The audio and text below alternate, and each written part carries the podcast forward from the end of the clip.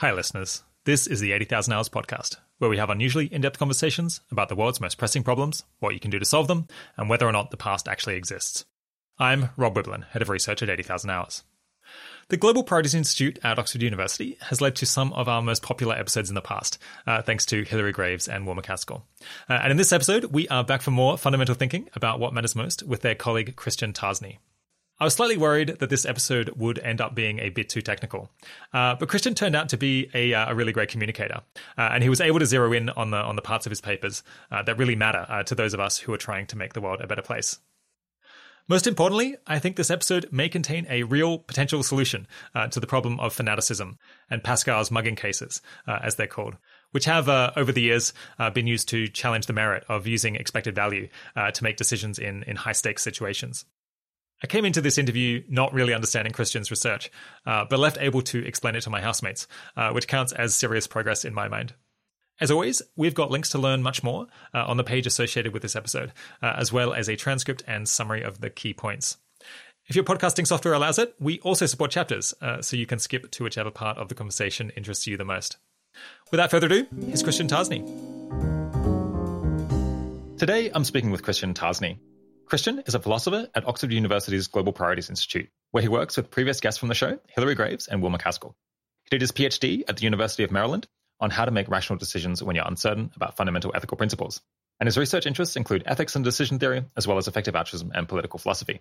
He's published papers on, among many other things, the use of discount rates for climate policy and our attitudes towards past and future experiences. Fun stuff. Thanks for coming on the podcast, Christian. Thanks, Rob. Great to be here. I hope to get to talk about uh, moral fanaticism and epistemic challenges that people have made to long termism. Uh, but first, what are you working on at the moment and why do you think it's important? So, broadly, I'm a researcher in philosophy at the Global Priorities Institute, and we are trying to build a field of, of global priorities research, which means thinking about how altruistically motivated agents should use their resources to do the most good, and more specifically, what causes or problems they, they should focus on. And at the moment, we're focused on building that field in philosophy and economics and trying to sort of recruit the tools of those disciplines to answer questions that we think are really important. So, of course, why we think this is important? Well, if we can uh, come up with better answers to these questions, then hopefully that'll influence uh, what people actually do when they're deciding where to allocate their resources. Uh, I think as a philosopher, you always have this sort of background worry, you know, are we actually improving our understanding of anything? Or are we just sort of spinning our wheels? But optimistically, I think uh, we've made some progress and are continuing to make progress. And they're sort of low hanging fruit because not a lot of people have thought really explicitly about this question of how to use resources to do the most good and how to prioritize among the many things that seem sort of important and pressing. More specifically, my own research interests at the moment, uh, I have a few things on my plate, but but the things that are really gripping me, number one, are sort of epistemic issues to do with predicting and predictably influencing the far future. So, insofar as at least one of the most important things uh, we want to do with our resources is make the world a better place in the very long term, we want to be able to predict the long term effects of our actions. And we just have very little empirical information on our ability to predict or predictably influence the future on the scale of, say, centuries or millennia. It's hard to see how we could have that data. And so we have to do some sort of a priori uh, speculating or modeling to try to figure out how we can do this well. And then the sort of second related question that I'm interested in is well, suppose it turns out that we have a sort of limited ability to predict the far future, but we have enough that in expectation, the far future really matters. So, so we can make a big difference to the expected value of the far future. But most of that expected value comes from tiny probabilities of having enormous, really persistent effects should we just sort of naively maximize expected value in those situations? Or are there some other decision rules that apply when we're dealing with those sort of extreme probabilities? So those are two problems that seem uh, sort of pressing uh, from the standpoint of cause prioritization and also neglected and, and uh, hopefully tractable to the tools of philosophy and economics. Beautiful. All right. Yeah, we'll uh, we'll return to uh, all of these issues that you raised uh, through the course of the conversation, and also check in on how the field of global priorities research is going later on. But let's waste no time uh, getting into an interesting uh, philosophical issue that you've uh, looked into into the past, which is called future bias. You've got two papers out on this topic called "Thank Goodness That's Newcomb: The Practical Relevance of the Temporal Value Asymmetry," and "Future Bias in Action: Does the Past Matter More When You Can Affect It?"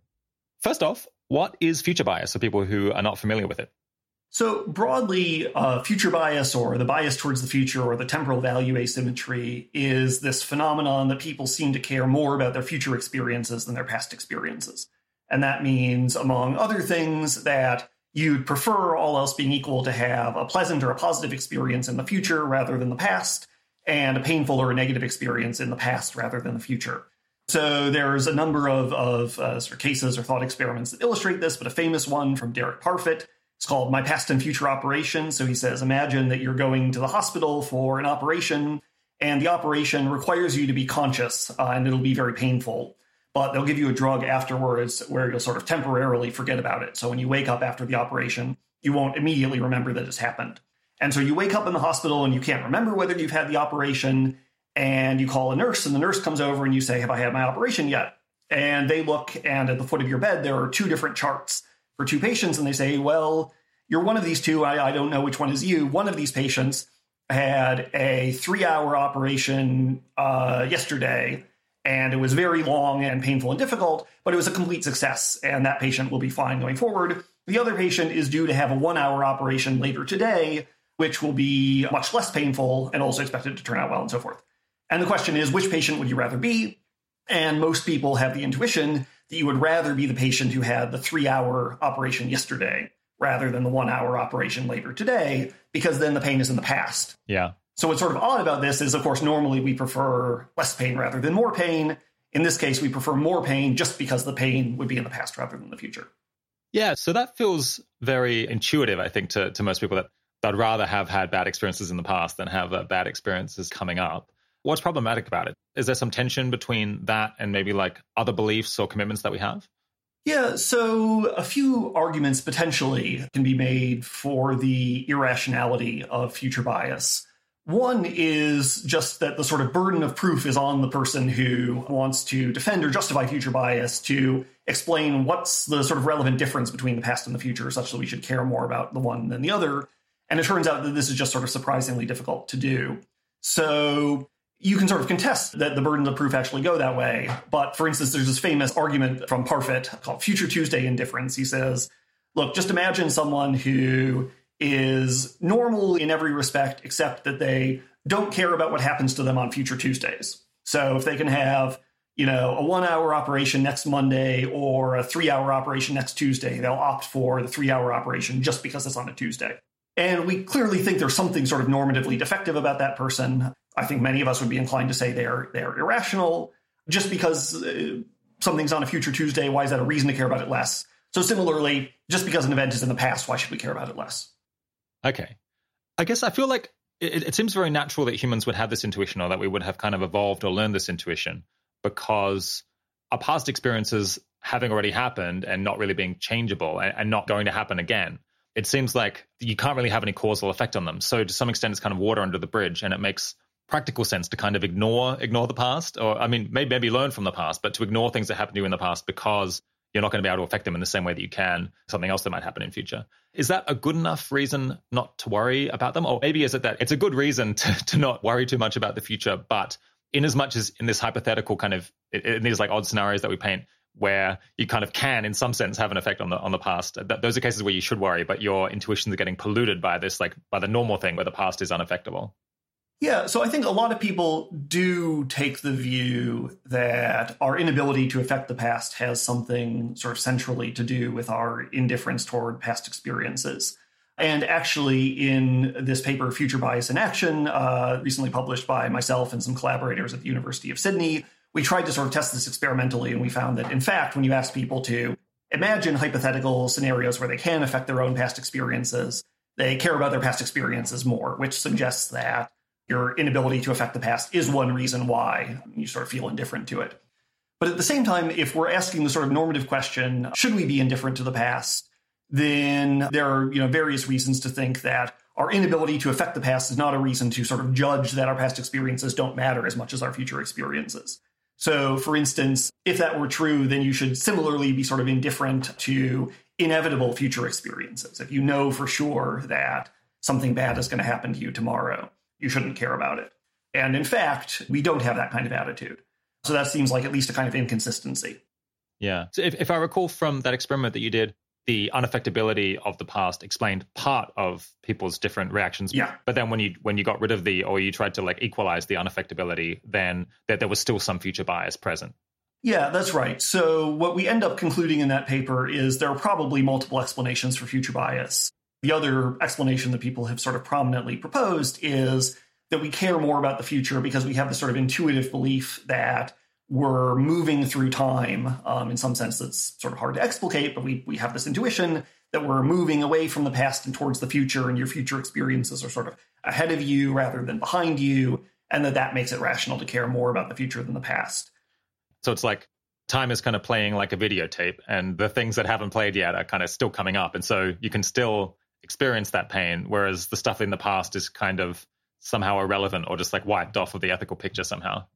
Yeah, that's right. I mean, it turns out to be just very hard to explain. Well, first of all, this idea of moving through time or time having a direction or a flow. And then, second, to explain why that should make it rational to care less about the past than the future in a way that doesn't just become a roundabout way of saying, well, the past is in the past and the future is in the future. But a lot of people do see uh, an intuitive connection here, uh, including me.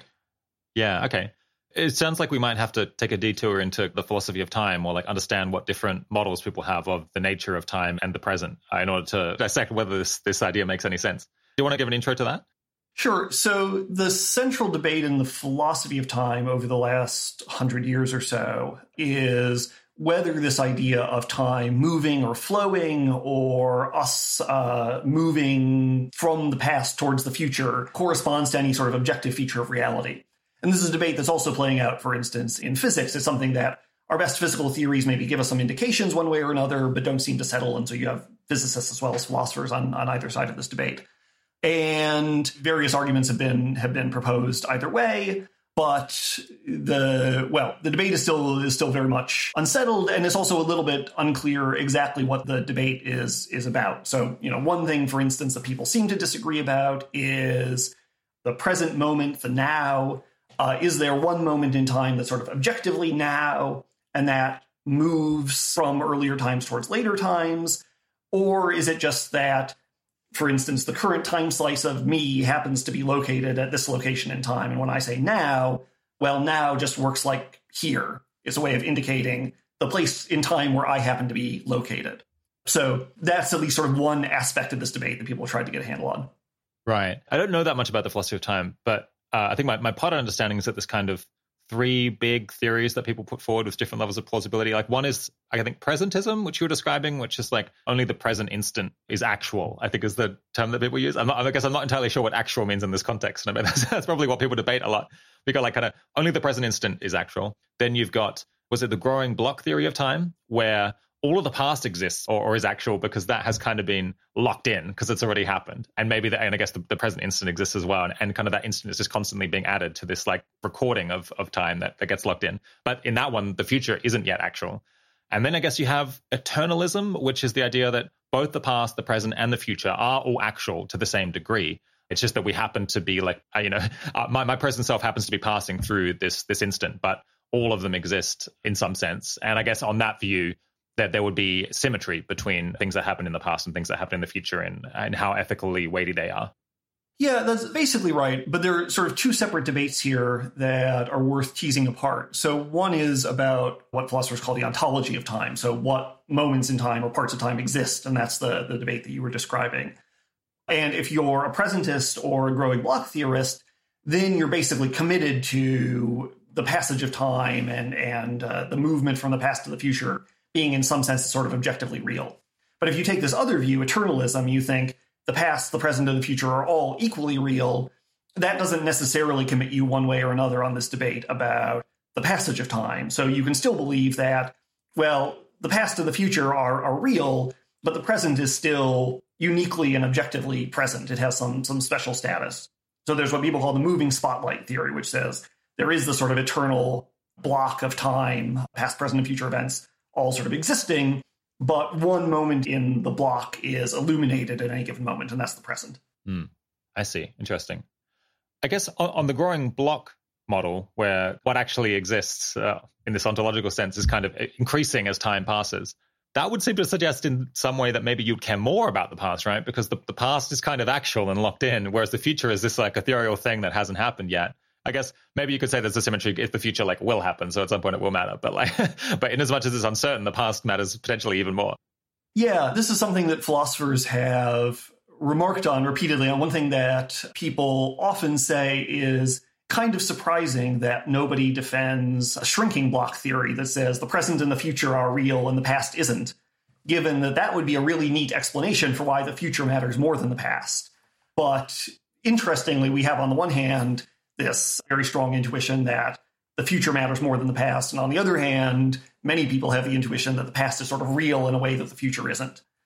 So, what kind of resolutions have people proposed to this, and, and how do they interact with like people's broader philosophical attempts to make sense of the nature of time? Yeah, well, so there's an ongoing debate, as as there uh, usually is in, in philosophy, about whether the bias towards the future is rational or irrational, and maybe in a at a finer level of grain, whether it's rationally required to care more about the future or rationally required to be neutral between different times, or you're just sort of rationally permitted to do whatever you want. And the kind of latest set of moves in this debate have involved pointing out various ways in which whether you care about the past or not can affect your choices. So the kind of obvious boring case is well, what if there's backward time travel and you could actually retrocausally affect your past experiences?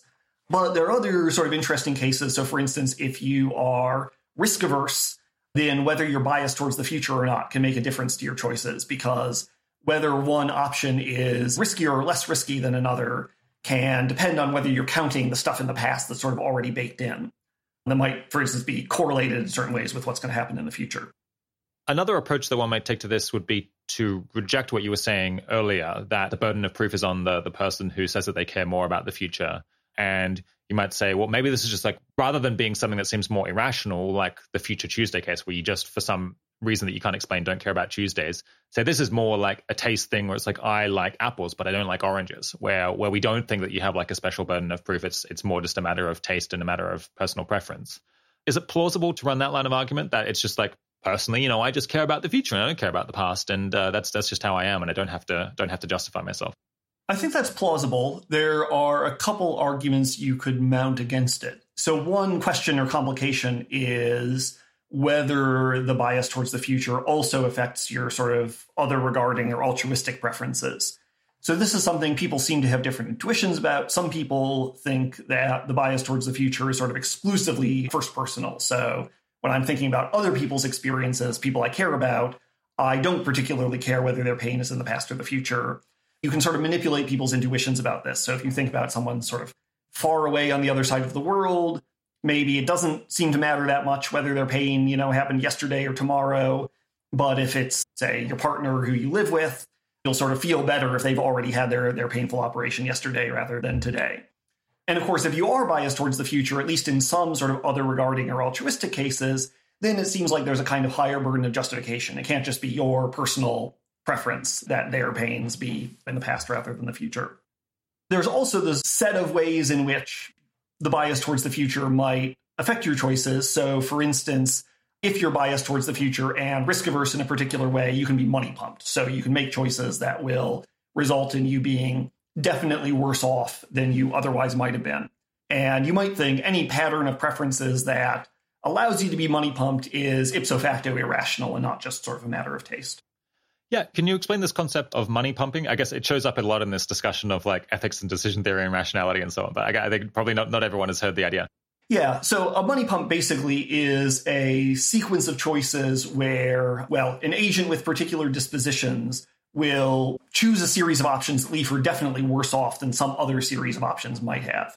So the kind of classic example is if you have cyclic preferences, if I have well, apples and, and oranges and bananas, and I prefer an apple to an orange and an orange to a banana and a banana to an apple, then, uh, well, you can say, I have an apple, and you can say, well, I'll trade you your apple for a banana if you pay me one cent, right? And I take that deal because I prefer bananas.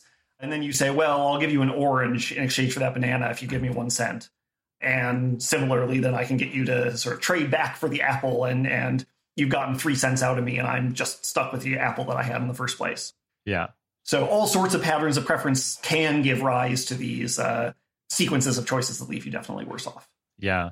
Sometimes people will defend that it's acceptable in some way to hold a position where you can be like money pumped. Uh, or like often in philosophy, you face unpleasant trade-offs. You got to choose a position that has like one weakness or a position that has another weakness. And this is kind of one of the weaknesses that a view might have is that it's vulnerable to money pumping. And that's it's an undesirable property, but not necessarily a completely decisive one if every other option also has some unpleasant side effects. Yeah, I think that's right. There's plenty of debate about how decisive money pumps should be. I think one distinction that's worth making is between what are sometimes called forcing versus non-forcing money pumps. Mm-hmm. So some things like having incomplete preferences. You know, if I prefer apples to bananas, but oranges are just sort of incomparable to both. I have no preference between apples or bananas and oranges. Then it seems sort of naively like it's rationally permissible for me to make a series of choices that'll leave me worse off. But it's also rationally permissible for me to not do that. And you can say, well, there's just this extra rule of rationality that says I shouldn't do the sequence of things that, that will constitute a money pump. But in other cases, like the transitivity case, your preferences seem to sort of commit you or force you to do the thing that leaves you definitely worse off. And it seems at least intuitively compelling that having preferences that that force you or commit you to make yourself definitely worse off, that that's at least a sort of significant theoretical cost. Yeah, something more seriously problematic there. Yeah. Okay, so we've, we've just discussed a couple of different approaches that people might take to resolve this issue, or a couple of different positions that people might take. How do people respond to a kind of time travel case where you imagine a world where time travel is just like literally possible? You can go back into the past and change how things went and then make people experience less suffering in the past. Does that tend to make a big difference to people's attitude to how important the past is? Well, so this is what we investigated in uh, this paper, Future Bias in Action, and, and we found that it does to some extent. So it doesn't, in aggregate, make people perfectly time neutral. People still, on average, care more about the future than the past but the asymmetry becomes weaker when you consider backwards time travel cases. Yeah, interesting. I, I guess it's a bit hard to know how to concretize the time travel case. Because you imagine like okay so you can go back in time and then like run things again and have them go better. But then i'm like does that mean it's happened twice? Does it now get like double value? Or, or am i like erasing the original run through and causing it not to have had any moral consequences? Almost raising like as many questions as it as it answers. Yeah, I, I mean, definitely your your theory of time travel makes a difference here. You might think, well, if you think of backward time travel in a way where events, say, happened the first time around in the past, but then you can go back and erase them. There's this additional question do the events that you erased still matter, or are they no longer part of the timeline, or something like that? I think it's fair to say most philosophers are inclined to think of time travel, insofar as it's metaphysically possible, is that there has to be sort of one consistent timeline. And so anything that you do, if you go back into the past, was already sort of part of the past. But you might have sort of limited information. So, so the case that we described in our experiment, for instance, you know that you were tortured for some period of time in the past, but you don't remember exactly how long you were tortured or how many times you were subjected to an electric shock. And you have the opportunity to to affect that retrocausally to determine whether you had a thousand shocks or a thousand and ten shocks or something like that. Um, but you know that you know you're not erasing the past; you're just influencing what the past already was. Philosophers think that like time travel, or I guess like physicists think that time travel is kind of conceptually possible, or like I guess I should say retrocausal retrocausality is possible, but you need to have a self-consistent loop mm-hmm. where the past affects the present, causes the present to cause the past, and then you've got like a self-consistent like series of causes that, that all fit together like puzzle pieces. Uh, is that? I mean, I don't know whether you're an expert in the philosophy of time travel, but is that uh, is is that right? Yeah, I'm not particularly, and I'm venturing a little bit outside my area of expertise, but general relativity has solutions that involve backwards time travel, where you have what are called closed time-like curves, so things moving into their own past but yeah, those solutions all involve one self-consistent timeline rather than, for instance, branching timelines or or you know erasing events that originally happened in the past or anything like that. Yeah, I, think this comes up in not just philosophy because uh, there's like some theories within physics of like at the subatomic level you could end up with retrocausal stuff, and then you want to like figure out well is that self-consistent in a way or is is that is that going to violate some other fundamental principle of physics? Okay, coming back to future bias though. Let's talk about the interaction between future bias and, and decision theory, uh, which is something that you looked into. First off, for people who aren't familiar, uh, what is decision theory? Uh, in brief, if it's possible to do this one in brief. Sure. So Decision theory is uh, the theory of how people either do or should make decisions. So, descriptive decision theory studies how people do make decisions. Normative decision theory studies how they should make decisions. There are a number of questions that decision theorists ask. So, there's no sort of one question that centrally characterizes the discipline. One major question is how we respond to risk or uncertainty. So, for instance, should we maximize expected value or expected utility or are we allowed to be sort of risk averse in ways that, that uh, violate the axioms of expected utility theory? There's also this sort of famous debate between evidential decision theorists and causal decision theorists about how to act in cases where your choices give you some information about the pre existing state of the world. Yeah, is, is there a simple thought experiment that kind of elucidates the difference between evidential and causal decision theory?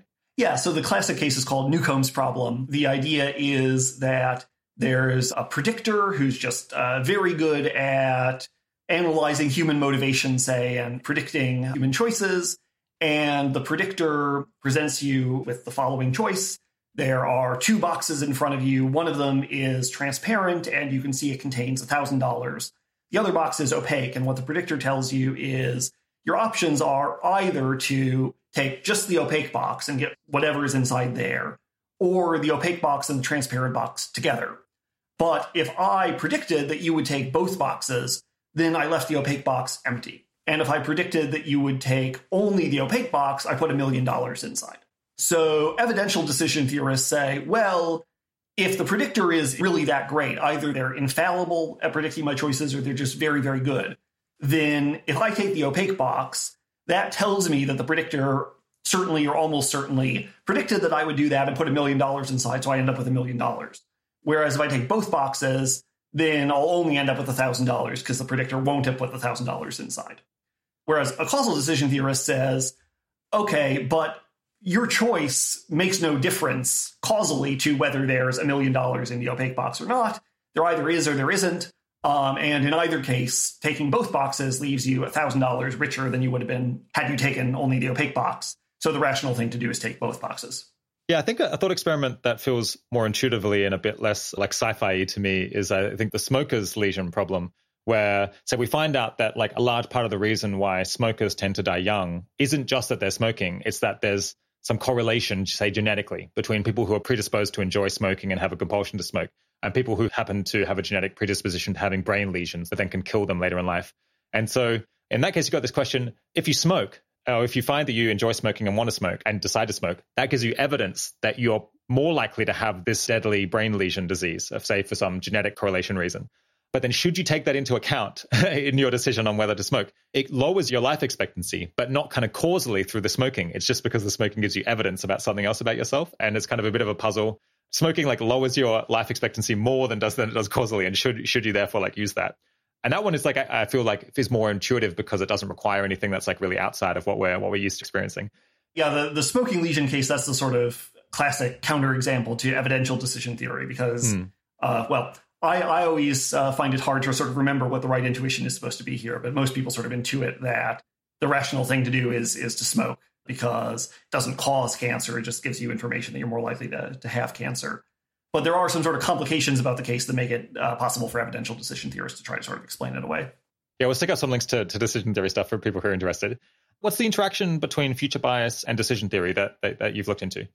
Well, so the particular connection that I've explored in this paper, Thank Goodness That's Newcomb, is that if you're an evidential decision theorist, then whether you do or don't care about the past can affect your choices in ways that don't require exotic backwards time travel or, or retrocausation or anything like that. Hmm. So I imagine basically a, a, a variant of the Newcomb case where the predictor kidnaps you and, and subjects you to electric shocks for a period of time. And then they give you the option at the end to uh, shock yourself one more time before you're released. But they made a prediction, you know, in advance about whether you would choose to give yourself that final shock. And if they predicted that you would, they shocked you uh, fewer times, say over the last week that they were holding you and torturing you and if they predicted that you wouldn't, they shocked you more times. and of course, if you're an evidential decision theorist and you're time neutral, you want to minimize the total number of shocks you've ever experienced, and so you'll choose to shock yourself now. But if you're either a causal decision theorist or you're biased towards the future, then you would not choose to shock yourself. Okay, what should we make of that? Well, one thing you could make of it is that this is one more case where evidential decision theory tells us something silly, and so we should be causal decision theorists. Hmm. Of course, then you can sort of rerun a similar case, which is basically what we did in this experimental paper, where you use backwards time travel rather than predictors uh, to give people the option of affecting their own past experiences. And many of the same sort of philosophical issues come up. My take in the original paper was that our intuitions about the sort of irrelevance or you know our indifference towards our past experiences don't change very much when we're considering these cases where we can quote unquote affect our past experiences or our choices give us evidence of, about our past experiences. So my own take was that this sort of undercuts the idea that the reason we don't care about the past is because it's practically irrelevant. But then this experimental paper that we did actually finds that people do change their intuitions or their judgments, at least on average, in these cases. So my own philosophical take turned out to be, uh, well, undercut anyway by our experimental results. Interesting. Yeah, I feel in that case, I have the intuition that you want to do the thing that reduces the total amount of electric shocks over all periods of time, which I guess is what you found other people felt, at least to some degree. And I wonder whether there's something that's going on where it kind of depends on whether you're thinking about it from the prudential, selfish perspective of you at this instant in time, or whether you're thinking about like what would be a better world, all things considered. And it seems like what would be a better world, all things considered, is less torture in total.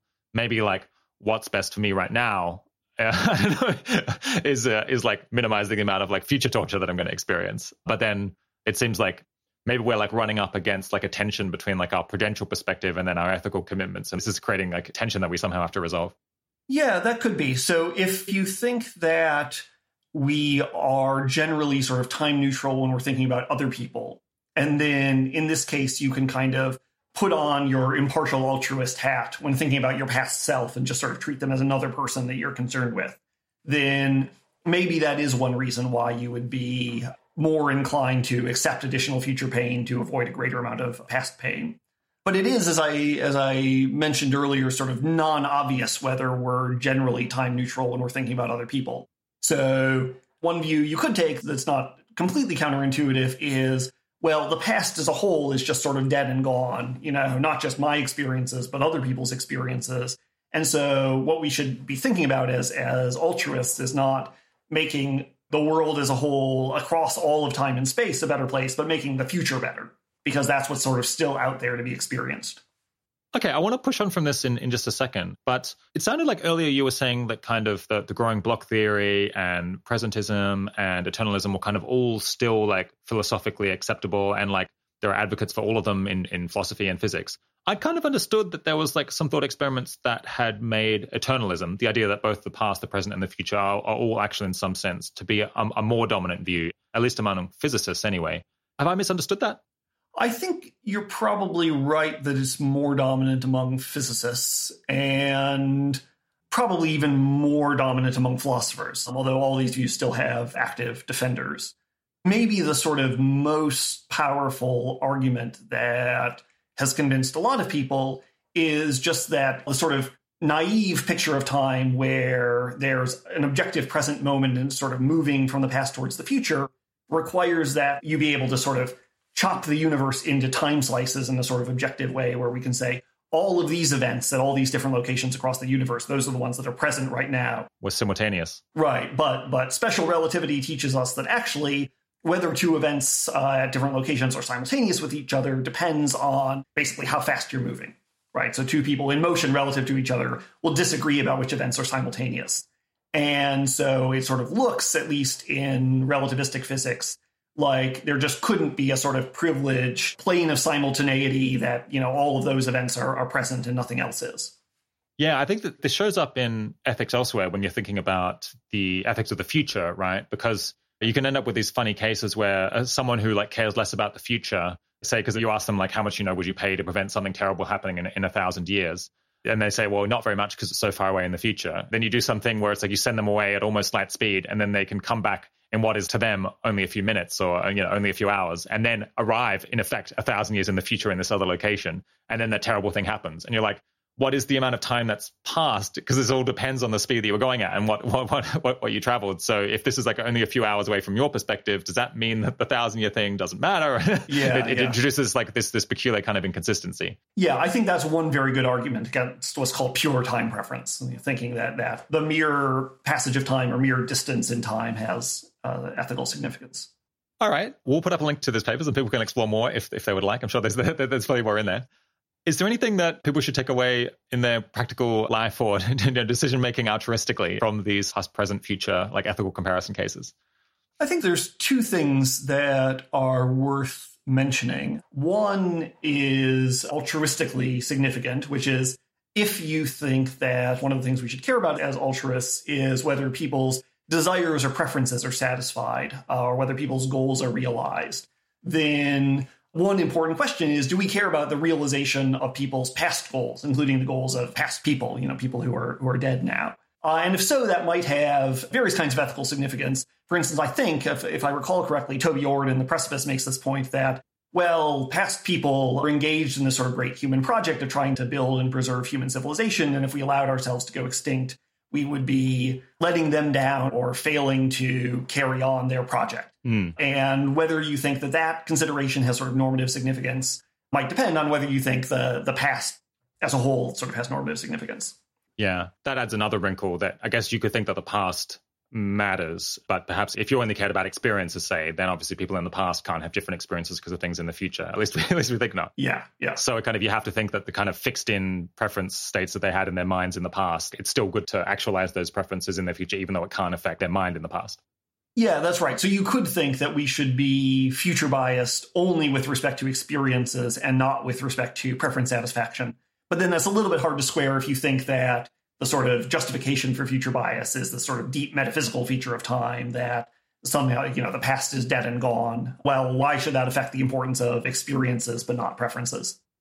Another reason why the bias towards the future might be sort of practically interesting or significant to people less from an altruistic standpoint than from a sort of personal or individual standpoint is this connection uh, with our attitudes towards death which is maybe sort of the original context in which philosophers thought about the bias towards the future. So there's this famous argument that goes back to Epicurus and, and Lucretius that says, look, the sort of natural reason that people give for fearing death is that death marks a sort of boundary of, of your life, and after you're dead, you don't get to have any, any more experiences, and that's bad.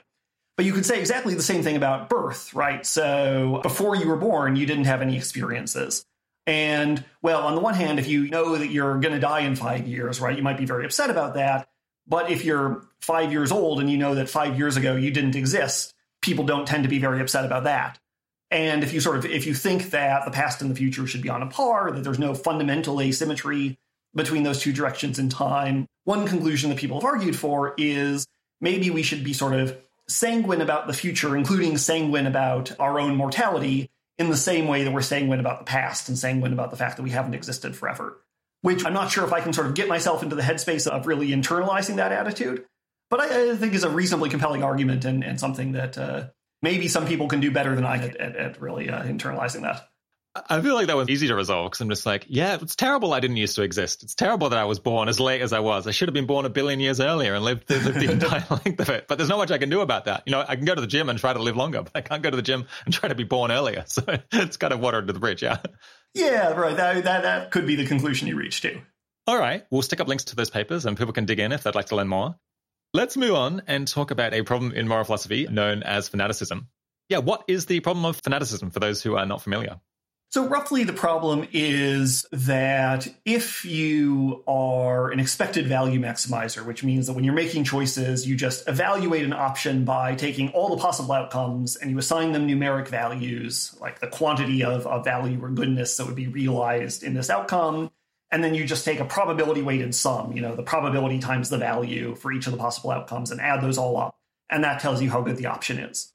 Well, if you make decisions like that, then you can end up preferring options that give you only a very tiny chance of an astronomically good outcome over options that give you certainty of a very good outcome. Or you can prefer certainty of a bad outcome over an option that gives you near certainty of a very good outcome, but just a tiny, tiny, tiny probability of an astronomically bad outcome. And a lot of people sort of find this counterintuitive.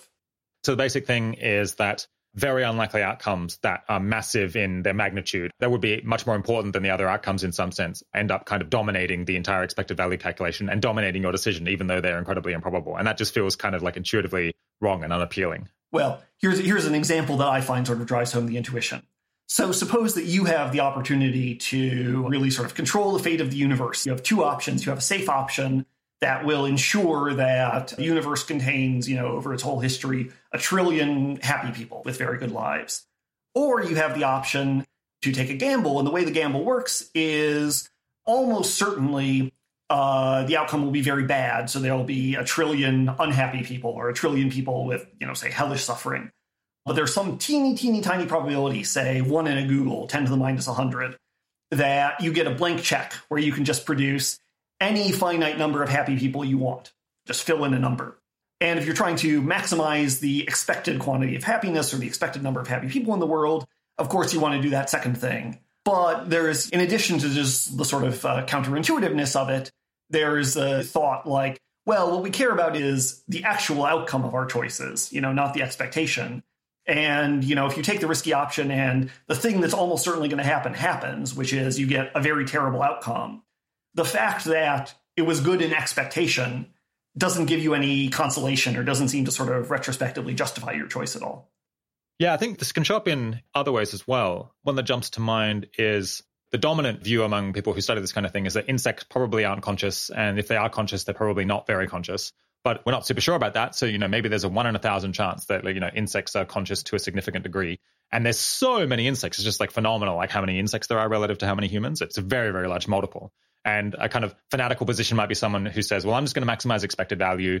And I think there's like a one in a thousand chance that insects are conscious to an important degree. And so I'm going to like focus all of my attention on trying to improve the well-being of insects. This is one that doesn't involve the time as much, but involves like a change of focus based on a long shot possibilities that something really matters, even though it probably doesn't. Yeah, I think in that case too, it seems counterintuitive to throw away, for instance, the opportunity for a very good outcome or this very tiny probability of a much better outcome. But then I think the other important thing, and, and maybe something that people underappreciate, is just that there isn't any great, at least any widely accepted sort of positive argument for the kind of risk neutral expected value maximization leads you to fanaticism. And in fact, the sort of standard expectational theory of decision making under risk doesn't force you to be fanatical in that way. Okay, interesting. Maybe let's first lay out like what is the case in favor of having a fanatical style of decision making where you're just going to let that tail wag the dog. So there's a few arguments you could make. So one route is just to defend risk neutral expected value maximization. What that means is you have some way of measuring value that's kind of independent of your preferences towards risk. So, for instance, just to sort of simplify, I care about the number of happy people and the number of unhappy people who ever exist. And so the value of an outcome is just, say, number of happy people minus number of unhappy people. And you might just think, well, the intuitive response to risk is to value outcomes in proportion to sort of quantitatively how good they are and multiply that by probability and sort of risk neutral expected value maximization just sort of feels right. There's also more sort of theoretical arguments you can give so, for instance, Harsanyi's aggregation theorem gets you something like at least risk neutrality in the number of people who you can benefit to a given degree. But it requires you to accept some some controversial premises like ex ante Pareto. So if you know you sort of assume that each individual is an expected utility maximizer, and you say if some option gives greater expected utility for each individual, then we should prefer it. Um, which there are various reasons why you might reject that. So the underlying principle there is that if you know someone's better off and no one else is worse off, then it's going to be better. And I guess Harsanyi tried to do a bit of mathematical alchemy to convert that into a view that you should maximize expected value, which is to say, maximize the probability of each outcome by the value of that outcome, and then add all of those up, and then maximize the the total. Yeah, so so it's a little complicated. For instance, because the Harsanyi theorem allows individuals to be very risk averse. For instance, with respect to you know years of happy experience or whatever. But what it does say roughly is, well, if I can say benefit n individuals to a certain degree with probability p, or I can benefit m individuals to that same degree with probability q, then which thing I should do is just determined by, you know, multiplying the number of people times the probability. There's another way of justifying fanaticism that doesn't depend on a commitment to risk neutral expected value maximization, which is a kind of Sorites argument. Uh, and this is something that Nick Beckstead and uh, Teruji Thomas uh, have explored in a GPI working paper that's based on uh, part of Nick Beckstead's dissertation. Roughly, the argument is well, look, suppose that I can have some good outcome with probability P, or I can have a much better outcome with, let's say, you know, we multiply P by some factor like 0.99 or something. So I reduce the probability of the good outcome by 1%, but I can increase, you know, how good the outcome is by an arbitrarily large amount, right? There must be some amount by which you could increase the value of the outcome such that you'd be willing to accept a 1% decrease in its probability, right? And if you think for for any probability and any magnitude of, of goodness or value, you're willing to accept, you know, that 1% reduction in probability for a sufficiently large increase in the, in the magnitude of the payoff, then you just iterate that enough times and ultimately you're preferring a tiny probability of a ridiculously good payoff to certainty of even potentially a very good payoff. So that allows you to be, for instance, risk averse with respect to value, but nevertheless, you end up being, at least in theory, in principle, vulnerable to fanaticism. Let's take the other side now. Uh, how big are the are the worries about fanaticism, or you know, what are the downsides, and uh, what, what ways might we work around it? Well, to me, the sort of biggest reason to not be blithely fanatical or blithely uh, maximize expected value is just the arguments for it are only moderately compelling. So, a thing that many philosophers and probably many people in the EA community probably misunderstand about standard decision theory is that the kind of the standard widely accepted theory of decision making under risk uh, expected utility theory what it tells you roughly is that you should make choices in a way that can be represented as assigning numerical values to outcomes and then multiplying those values by probability and maximizing the expectation.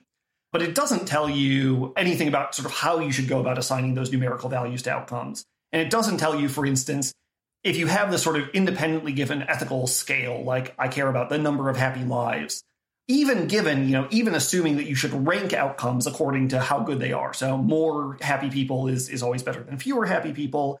Nevertheless, you know, you combine that with, say, the von Neumann Morgenstern axioms, which are, you know, some of the, you know, one of the sort of standard formulations of expected utility theory.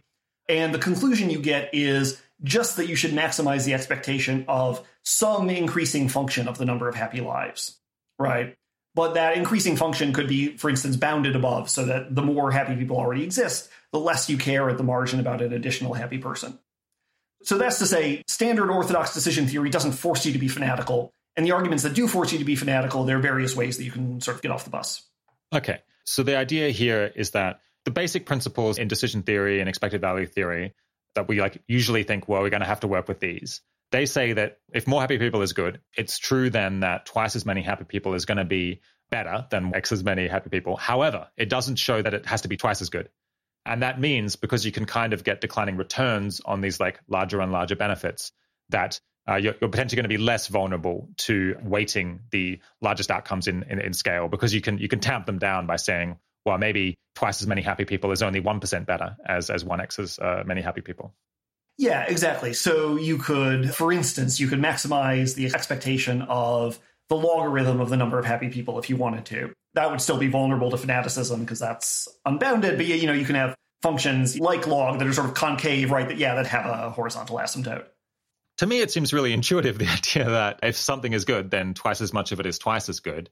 It's a little bit surprising to, to find out that that wouldn't be reasonably fundamental principle of rational decision making.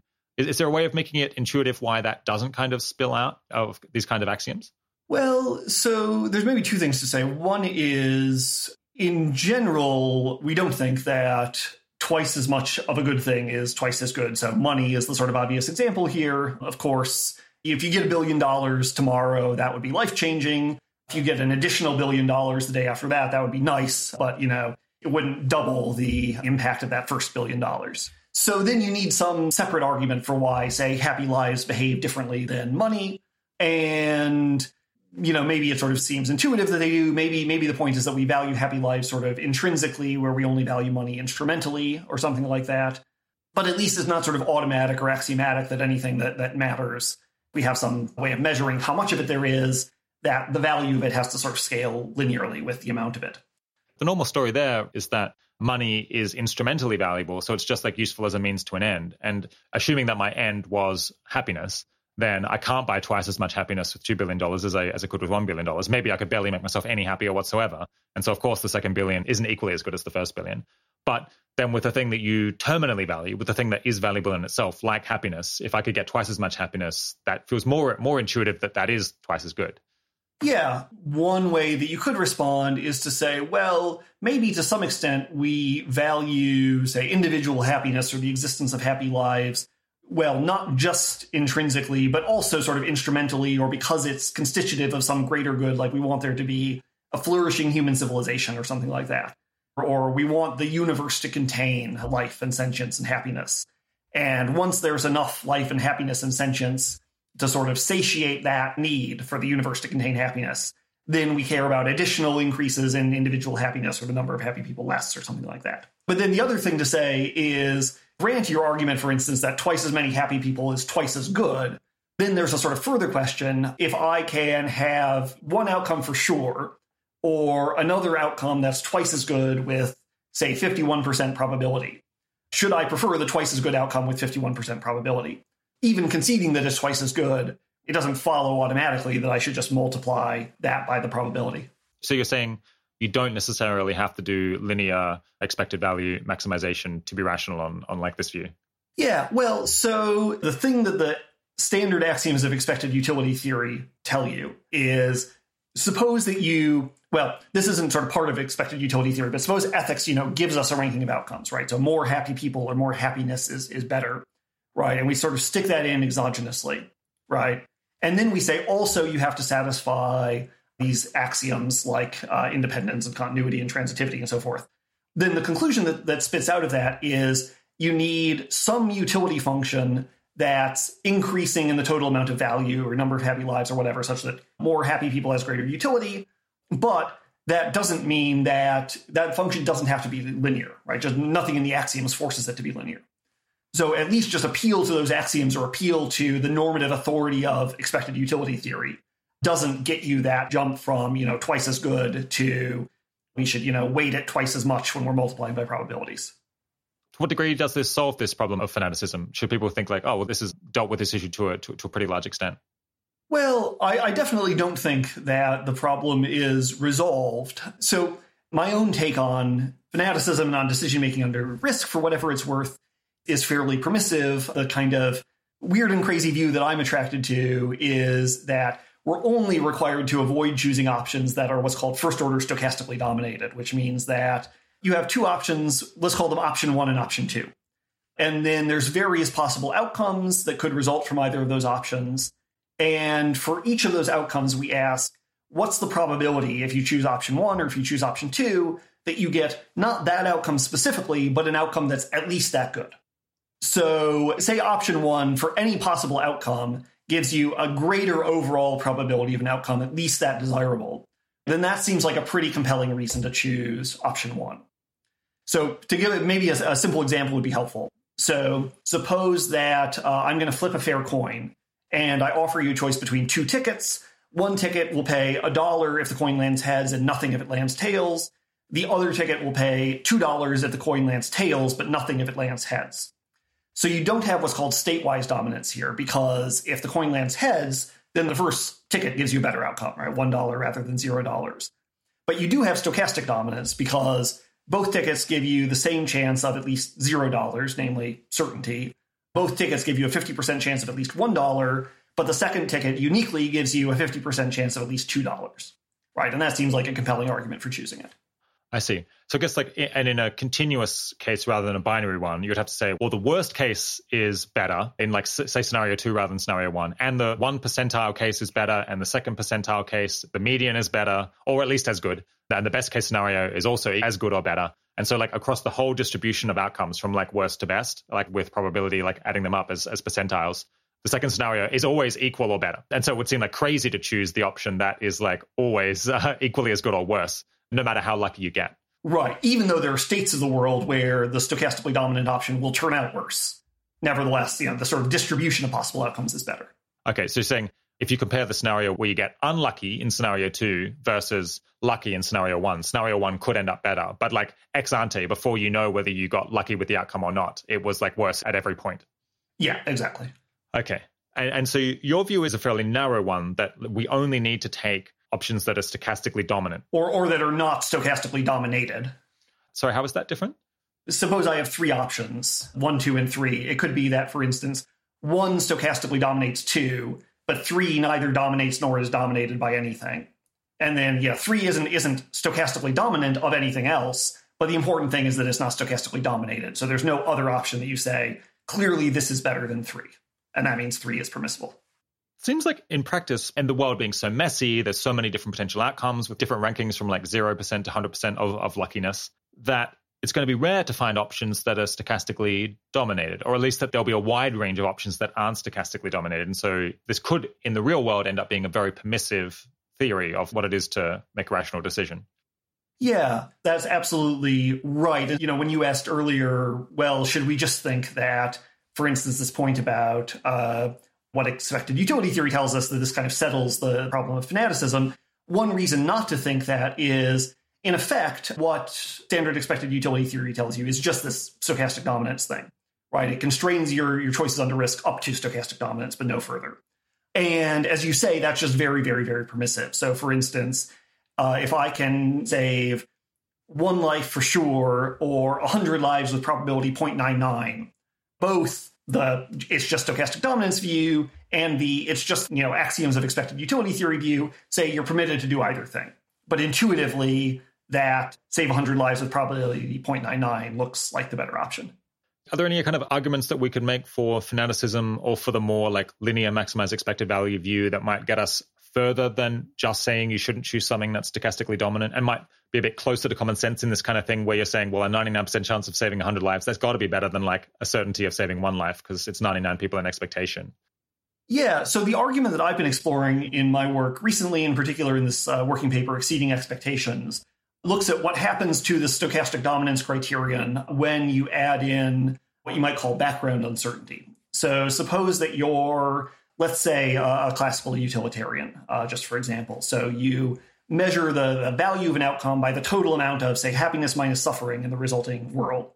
And when you make a choice, you're unsure about sort of two things that we can that we can separate out if we want to.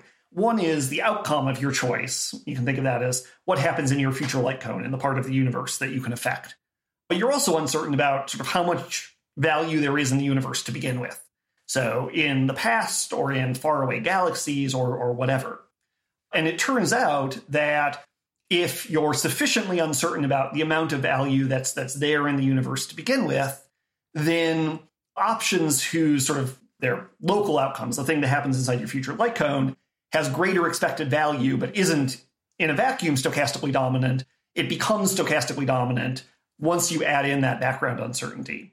If you try to sort of model this uh, numerically in a way that at least seems plausible to me, you get the conclusion that actually this very minimal stochastic dominance criterion, once you account for our background uncertainty about the amount of value in the universe, recovers most of risk neutral expected value maximization.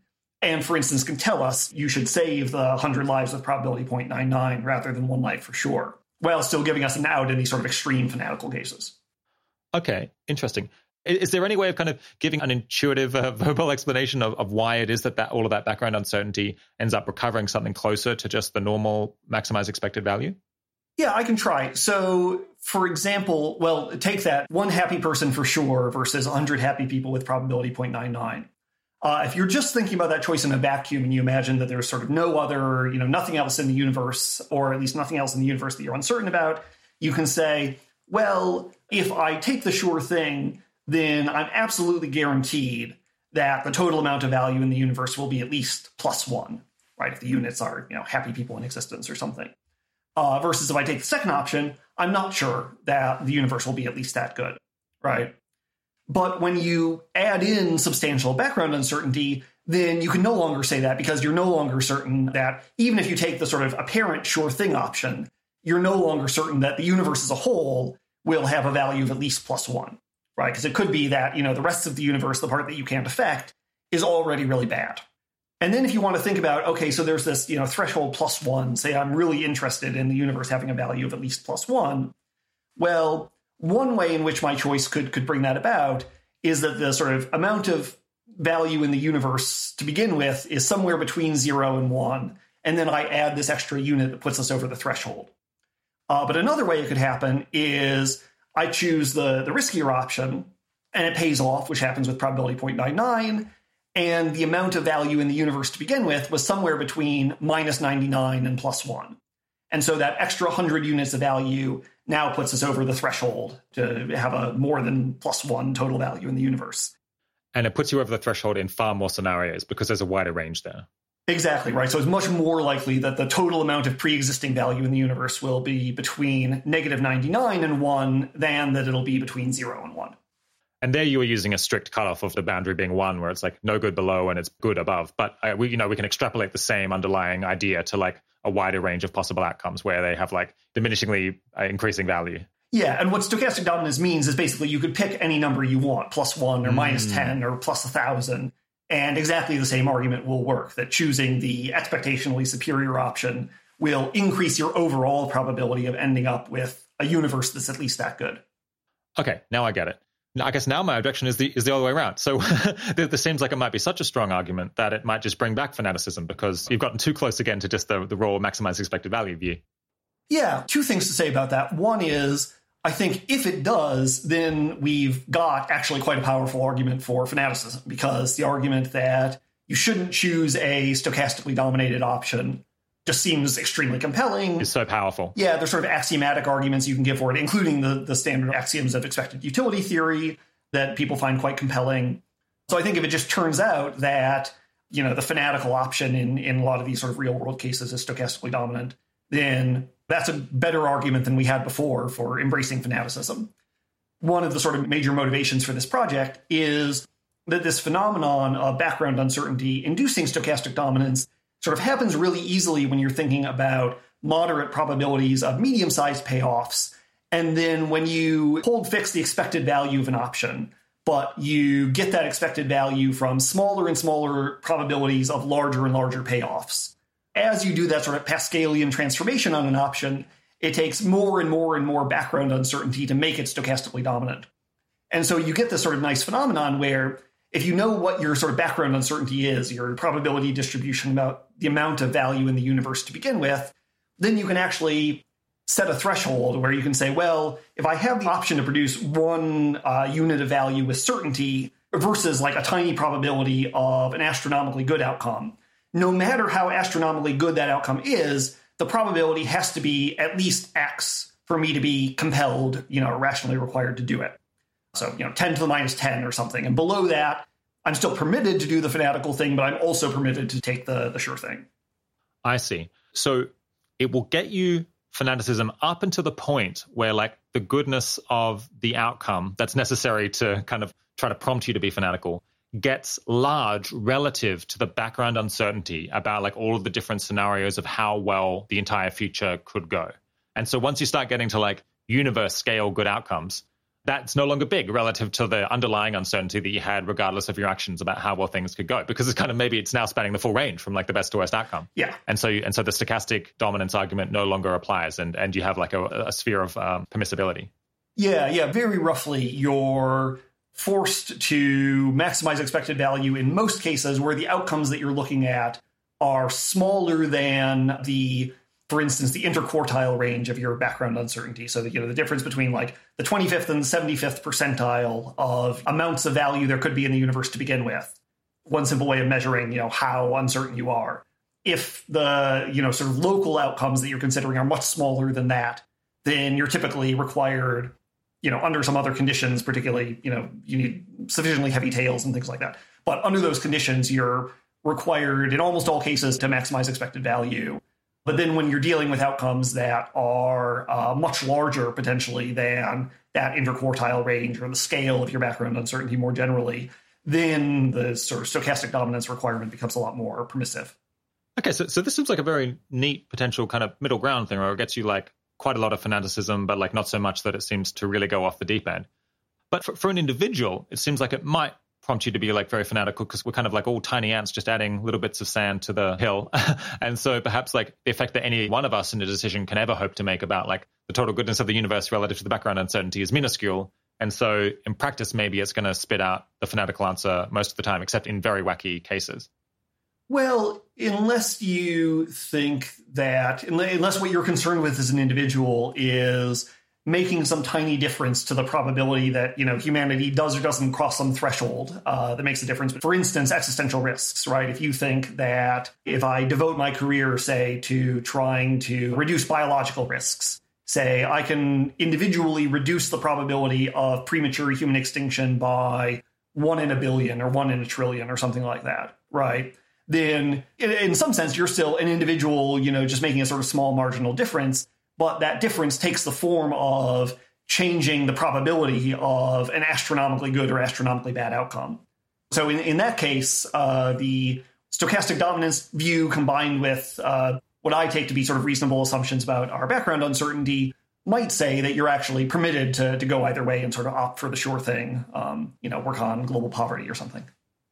I see. That's because the probability is sufficiently low that uh, or indeed like that the lower the probability, the wider the range of permissibility because the probability difference is so small relative to the background uncertainty? Yeah. So the, uh, I mean, basically, the, the way to think about it is like, you know, you're getting lots of expected value from, say, reducing extinction risk because the sort of potential payoff if humanity becomes a grand interstellar civilization or something is so astronomical. Say it's, you know, 10 to the 52 happy lives or something.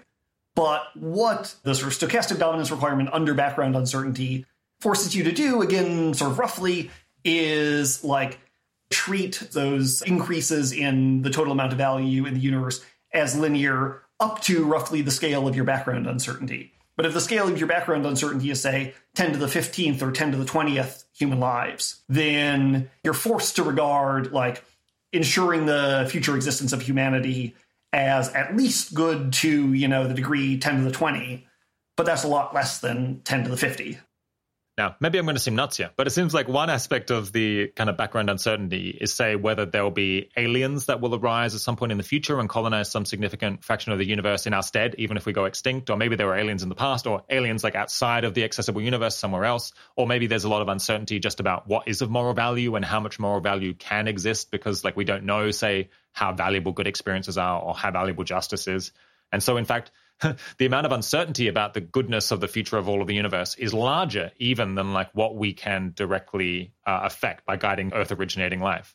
Yeah i think that's totally plausible. So if you think that the universe is really enormous and there are probably other civilizations out there and however good our civilization might be there's at least a substantial probability that there are many many civilizations uh, already in the universe or far away in you know, distant galaxies that uh, are achieving that that same level of value. And we don't know exactly how much value that is or how many of those civilizations there are and, and so forth.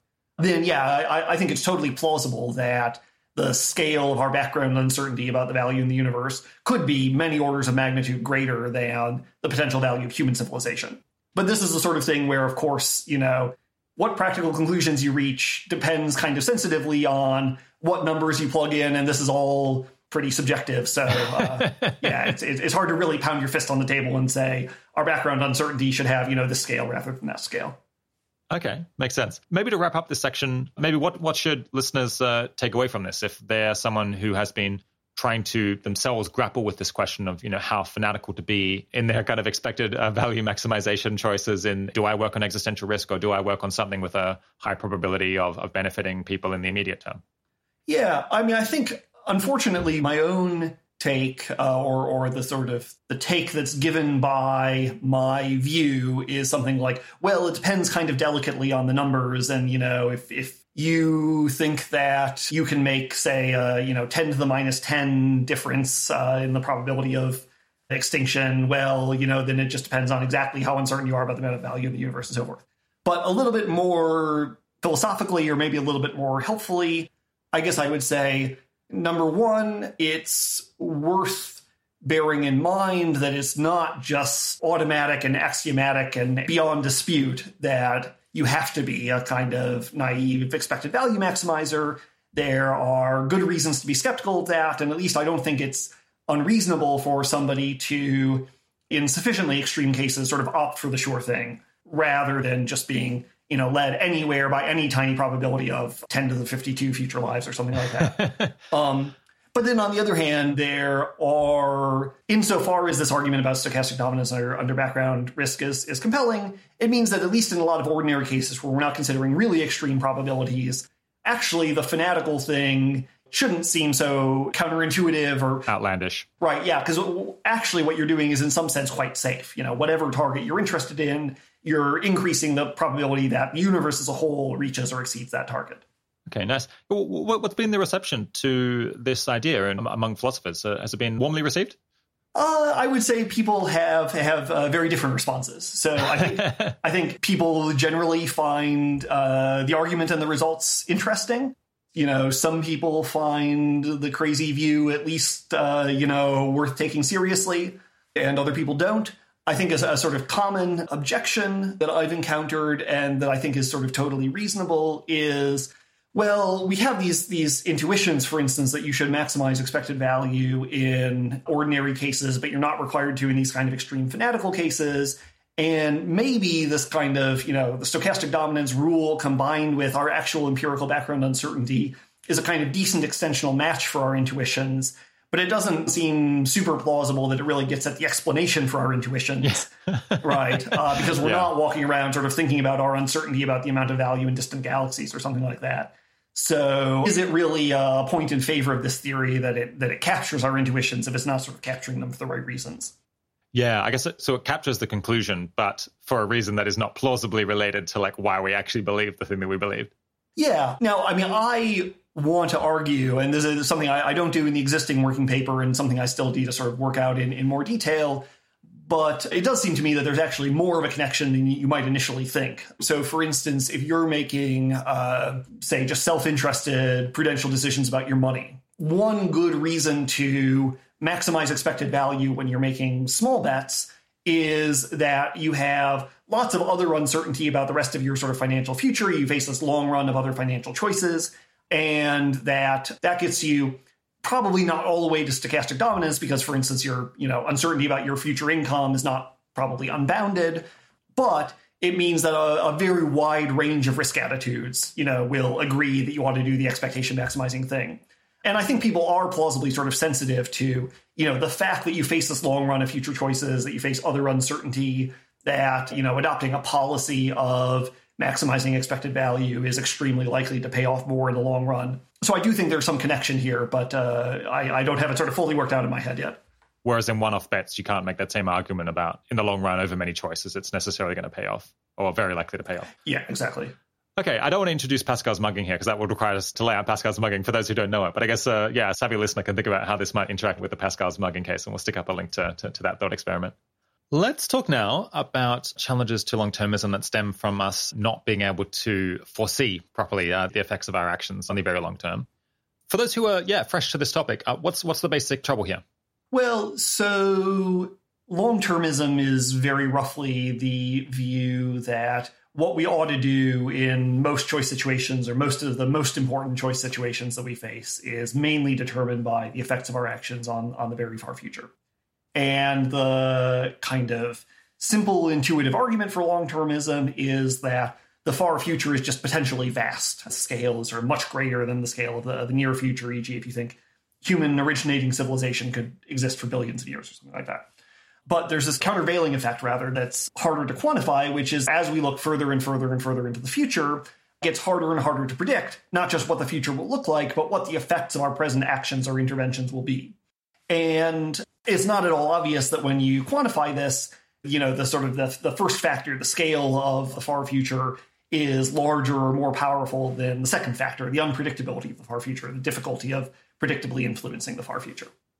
So yeah, why think that uh, we would be able to predict the consequences of our uh, of our actions, or really anything that we care about? You know, hundred or thousand years in the future. So it's hard enough to predict what what effect the things I do are going to have in one month or one year, let alone that far out. Yeah. So I think my own response to this, at least, is that our ability to predict and predictably influence the future is a matter of degree.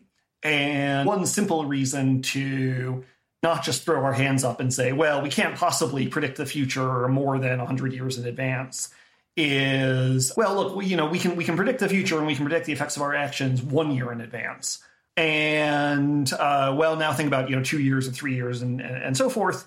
Presumably it gets harder to predict the future but it would, it would be weird if there was some point where it just sort of discontinuously went to zero where our ability to to predictably influence the future went from non-zero and like not that great but we can we can have some predictable effect to all of a sudden you can have no predictable effect at all. So i think the right way to think about this and, and model this is that our ability to predictably influence the far future decreases, and we want to understand exactly what that means and, and the rate at which it decreases. The other answer, uh, sort of from a different angle, is that we can plausibly have predictable effects on the very long run future if we can have effects on the nearer future that are persistent. Where the, the sort of most obvious example is if we can make the difference between humanity, say, surviving or not surviving the next century, plausibly, if we survive the next century or the next millennium, our civilization has at least a non trivial chance of persisting for many thousands of years, maybe millions of years, maybe even billions of years. And on the other hand, if we don't survive the next century, it's very plausible that no civilization is going to exist on Earth, maybe, you know, for all for the rest of time, certainly for millions and millions of years. And so all you need to be able to do to have a predictable effect on the very long run future or at least have some non trivial chance of an effect on the very long run future, is to affect the medium term future in, in ways that are persistent. Yeah. As we were talking about how, you know, the uncertainty gets bigger and bigger year after year, I wonder whether the rate at which the uncertainty increases kind of declines over time. Because you think, imagine if I did something and it successfully had a positive impact one year from now, and two years from now, and three years from now. It's possible that it will flip in the fourth year and will go to zero or will become negative. But it seems like the rate at which that kind of flipping thing happens should decrease the longer it, the effect has been positive. To some extent, the uncertainty about whether it was a good or bad thing might decline over time. Yeah, I think that's probably right. You know, we, we haven't yet sort of asked the question how do you quantify the rate at which your ability to predictably influence the far future declines? Um, but a natural way to quantify it is, you know, you you want you want to put the world into some desirable state, call it S, rather than you know a not desirable, less desirable state, not S. And you want to know if I can make the difference, say, in the next 10 years or 100 years or something, between the world being in state S and not S, how likely is it that my action will still be making the difference or still determining the state of the world a thousand years or a million years or something from now? And the kind of straightforward way to model that is maybe it sort of declines uh, exponentially. So uh, maybe I can, you know, there's a 1% chance that I can make the difference in the next 100 years. And then after that, for every century, there's a 50% chance that something's going to come along where my action is no longer making the difference. Right. So, so that would be the kind of constant rate of, a fall off, or, you know, would, would produce, uh, in effect, a sort of exponential discount rate on the value of our interventions.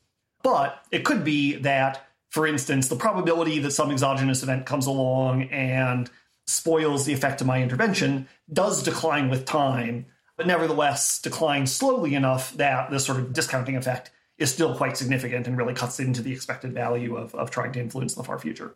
Yeah, I guess that could happen two different ways, or maybe these are just the same way. But you know, if, if the positive effect has lasted 100 years, then maybe we've learned something that that was a robustly positive intervention, and so it should be expected to be robustly positive in future centuries as well. And I suppose another thing might be that humanity could go through some transition to a far more stable state where things are less chaotic. And if it had a positive effect up until the the beginning of that more stable situation which we're in, then it's just going to persist being positive for as long as that uh, stable situation persists after that. Yeah, that's right. So, I mean, one way of arguing, you know, for long termism in the face of these sort of epistemic worries is to say, well, there's at least a non zero probability that, again, in sort of the case of existential risk, that if our civilization survives the next thousand years, then all the dangers are behind us. We'll be multiplanetary. There's just no chance of these sort of exogenous events coming along, and so we'll survive until the death of the universe or something. And on the other hand, that if we don't survive, then maybe you know the the rate at which life arises on planets is just so low that there's essentially no chance that another civilization will ever replace us and so at least if you have sort of well say one in a billion credence in this hypothesis that says that the effects of avoiding or, or causing existential risk will be persistent until the heat death of the universe or something like that then that's enough to generate enormous amounts of expected value but then we're sort of back to these worries about fanaticism, right? That so much of the expected value of existential risk reduction is coming from this maybe very uh, improbable hypothesis of kind of unlimited persistence. Okay, so you've got a paper called The Epistemic Challenge to Long Termism. What does you hope to add to this discussion with that paper? Yeah, so the purpose of that paper basically is to do some relatively simple and, and, as I think of it, kind of preliminary modeling of the sort of relative weight of these two competing forces. So the way that I imagine things in that paper is, uh, as I described it a moment ago, you want to put the world into some more desirable state rather than a less desirable state. And there's some chance that you can succeed in doing that in the sort of medium term future, say the next hundred or thousand years. And then what you want to know is what's the probability that that effect will persist for a given length of time. And you imagine that there are sort of two kinds of exogenous events that could come along. One is sort of negative exogenous events where you manage to put the world into the more desirable state, but then a million years later, 10,000 years later or something, some event comes along that puts the world into the less desirable state anyway. So, for instance, humanity goes extinct anyway. And then the other possibility is say we fail to put the world into the more desirable state, maybe because we, you know, focus on the short term instead of focusing on existential risk, and we go extinct, but then nevertheless some event comes along later, like another intelligent civilization arises on Earth, and so you know, by a million years from now, civilization's back in business or something like that. The goal of the paper is, I think, you know, this is a sort of inevitably a quantitative exercise to figure out what these kinds of considerations do to the expected value of the far future. Um, but I tried to sort of bite off a little piece of this and say, well, let's suppose we're you know total consequentialists, so we grant some sort of normative assumptions that are that are favorable to long termism, and let's suppose we're just happy to be naive expected value maximizers. So I'm sort of setting aside these worries about fanaticism for most of the paper, but then I'm going to try to examine the set of kind of empirical assumptions or, or empirical beliefs or worldview that you might have that's kind of least favorable to long termism within reason. And that means, among other things, thinking that maybe there is some irreducible rate at which these exogenous events come along, like an illimitable minimum uh, chance of extinction per century that produces this kind of permanent exponential discount rate on the effects of our actions. Uh, and so the purpose of the paper is to kind of model if you, you know humanity either is just existing in a good state for some indefinite period of time, or maybe we're expanding and we're settling more of the universe. But there's also the sort of uh, illimitable possibility of exogenous events coming along. Does the expected value of attempts to influence the far future, for instance, by existential risk reduction, still look so good in, in comparison to the expected value of attempts to improve the, the more short term future? Yeah. Okay, so yeah, earlier I was saying, well, if you make some positive intervention, then that might get washed away in future. But the rate at which it washes away probably declines over time, or there's some reasons to think that that might be true. And here you're considering a relative kind of worst case scenario where it's the case that the rate of your actions being washed away in the future just remains constant. So every hundred years, the odds of like something great that you accomplished just becoming irrelevant remains, say, you know, 1%, 10%, 50%, well, or whatever it may be. In which case you get this like geometric decay on the value that it provides over time. And then you're thinking, well, in that fairly uh, dismal scenario, is it still worth focusing on the very long term, or do long termist projects then get dominated by things that have a bigger impact on the immediate term? Yeah, that's right. I'm trying to do kind of two things. One is develop this uh, fairly general model where you can think about any long termist intervention you want, kind of under the rubric of more desirable state, less desirable state, and how long does that effect persist. But then the case that I'm trying to actually address numerically is the expected value of, of existential risk reduction. And in that case, the, the conclusion that I reach, and I think this is all sort of there's an ineliminable level of subjectivity here, and and so you know other people should take a crack at this and and, and see what conclusions they come to. But the conclusion that I come to anyway is that even when you make what look like kind of the most pessimistic assumptions for long termism within reason on these kind of empirical questions, nevertheless, the expected value of existential risk reduction still looks quite good in comparison to short termist alternatives.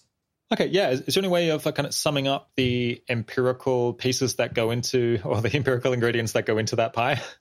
Yeah, well, so the short answer is there's, you know, a whole bunch of parameters in this model, each of which makes makes some difference, but probably the most important things you have to think about are number 1, how much of a difference can I make to the probability of the better outcome rather than the worse outcome, so humanity surviving rather than going extinct, being realized in the medium term, where what I do in the paper is a very kind of Fermi estimate style thing where I just say, well, imagine that human civilization as a whole focused on nothing but ensuring its own survival every waking minute of, of every human being's day for the next thousand years. How much could we change the probability that we survive? And I say, well, surely, you know, at least 1%. And then, okay, what proportion of humanity's work hours over over the next millennium, say, can you buy for a million dollars? And if you assume that the returns to existential risk reduction at least aren't increasing. You know, we assume typically things have diminishing returns. So to be as sort of pessimistic as possible, assume you have constant returns, and then that allows you to sort of get a, a sort of a lower bound estimate of how much you can change the probability of, of premature extinction. So then the sort of second important empirical question is how good do you think the survival of humanity would be? And that depends a lot on are you thinking about a scenario where we just sort of remain earthbound for say 500 million years until the sun gets too hot, or a scenario where we expand into the universe. And so the sort of value of human civilization is growing, presumably sort of cubically in time because we're expanding, mm. you know, in the, in three spatial dimensions. Exactly. So I consider both of those possibilities and I try to make sort of conservative assumptions about, you know, what the sort of welfare of future people will be like. And then the final crucial piece is what do you think the sort of ineliminable long term rate of exogenous events coming along is going to be? And again, in the spirit of just sort of testing the robustness of long termism and, and making kind of the most pessimistic assumptions within reason, I say, well, you know, let's take what look like the most pessimistic, reasonable assumptions about the next century, and probably the most pessimistic thing you could reasonably believe is that that represents the sort of ineliminable long term rate at which existential catastrophes come along. And that's maybe at the absolute outside maybe it's 1% a year. It's probably less than that.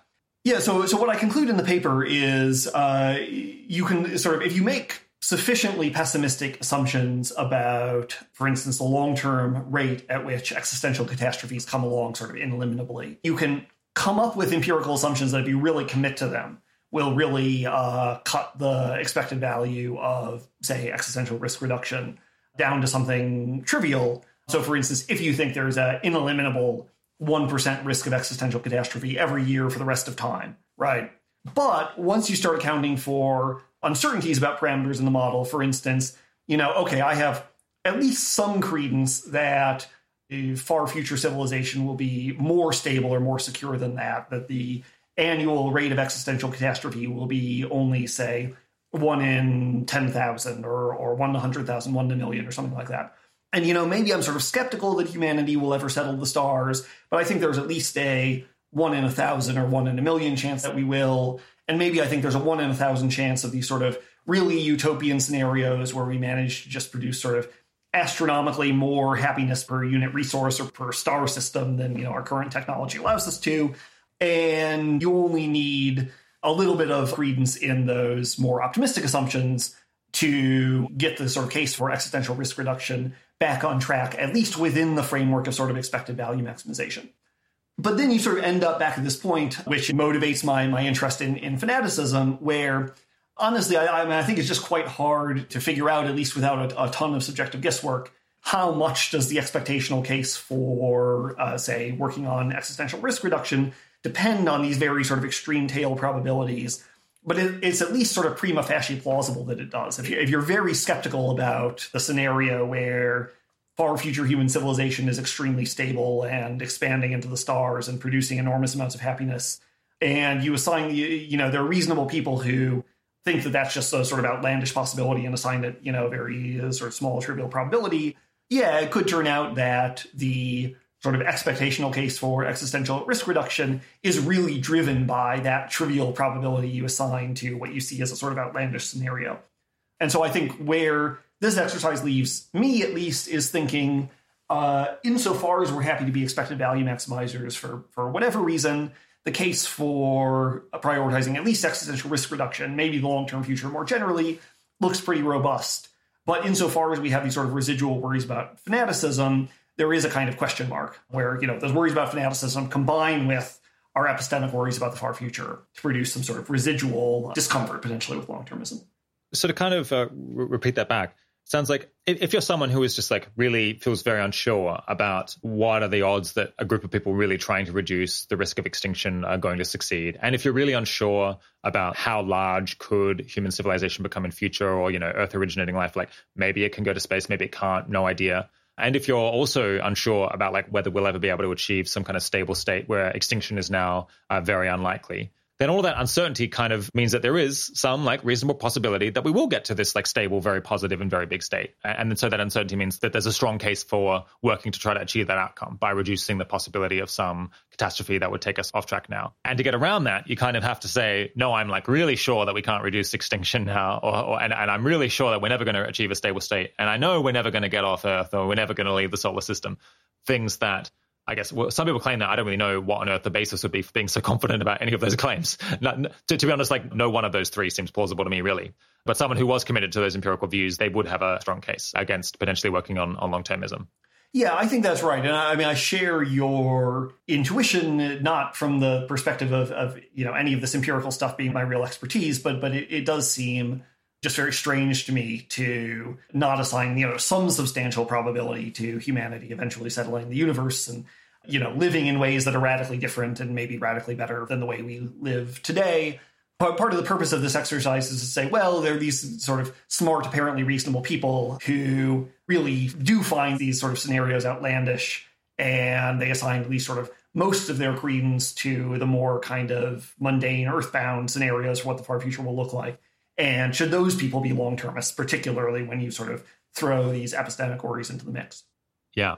I guess like it seems like you could combine this paper with the fanaticism one to get some kind of middle ground thing where maybe you have to discount or chop off the most extreme biggest outcomes because they would be large relative to the background uncertainty. But then maybe if you if you kind of bake this cake all together, uh, you you end up with some moderately strong case or like moderately robust case in favor of working on really long termist projects.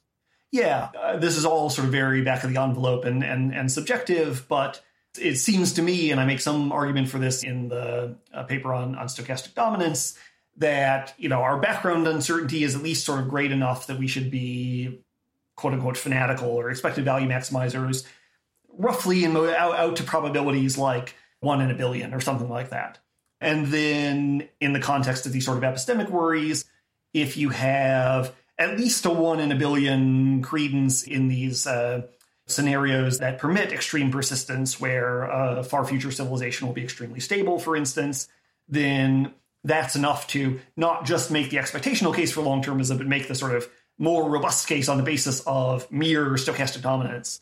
So, yeah, I guess I would say if you have less than a one in a billion credence in the more optimistic high persistence scenarios, or you have you know less background uncertainty than that argument sort of presupposes i would view that as sort of unreasonable overconfidence um, i think many people would but again a lot of this sort of comes down to sort of subjective judgments about what reasonable probability assignments are yeah, for people who are, uh, you know, ethically inclined towards long-termism as a kind of practical moral principle, what are the best arguments against working on things that look like existential risk-related or long-termist-related projects in practice?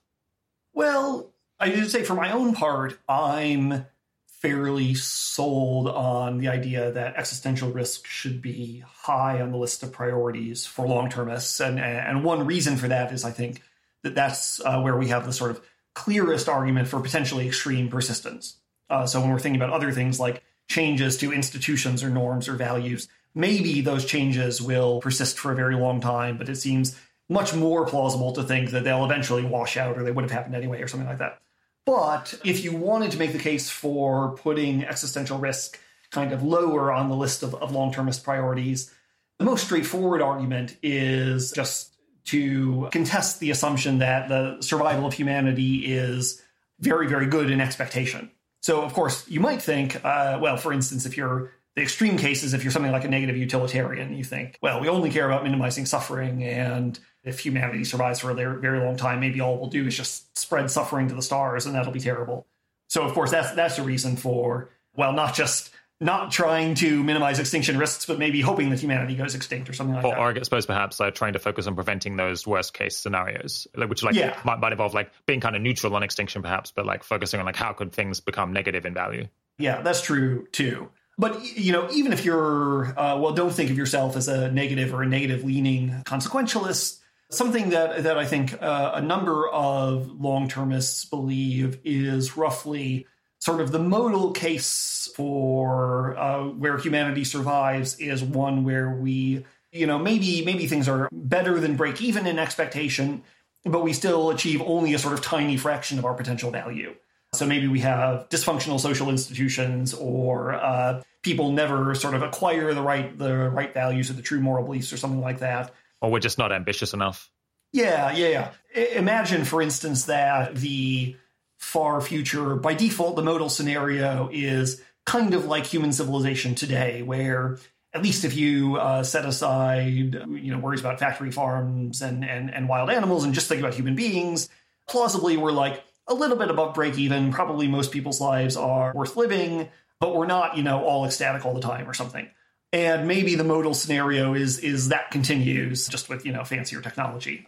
You know, then you might also think, well, there is this other possibility out there where we just achieve sort of astronomical levels of, of happiness and value and in one way or another optimize the universe for value and making even a very small change to the probability of future optimized for value versus the sort of modal mediocre future has greater expected value than reducing the, the probability of existential risk which just for the most part increases the probability of that mediocre future yeah, that makes sense. I, I kind of uh, think I believe that. And it's maybe something we should talk about on, on, the show a little bit more. That there might be more value in kind of getting people to raise their vision for how amazing the future can be and not aspiring merely to kind of survive and persist in what I would say is the kind of mediocre situation that we're in now, where it's like not even really clear whether there's more good things than bad things in the world. Plausibly there is, but plausibly there's not. But, but really what we should be aiming for is something where it's just like so astronomically clear that the universe is an amazing place and like everything that's, the vast majority of stuff that's going on is fantastic. And I think maybe among people I know, many people have that vision for something that's like extraordinarily astronomically good. But I think that's uh, that's not a mainstream cultural idea, uh, and and it, and I would feel a lot better about the future if it were. Yeah, I think that's right, and I do find it certainly plausible that long termists should diversify their portfolio to some extent between increasing the probability of the survival of humanity versus increasing the expected value of human civilization conditional on survival.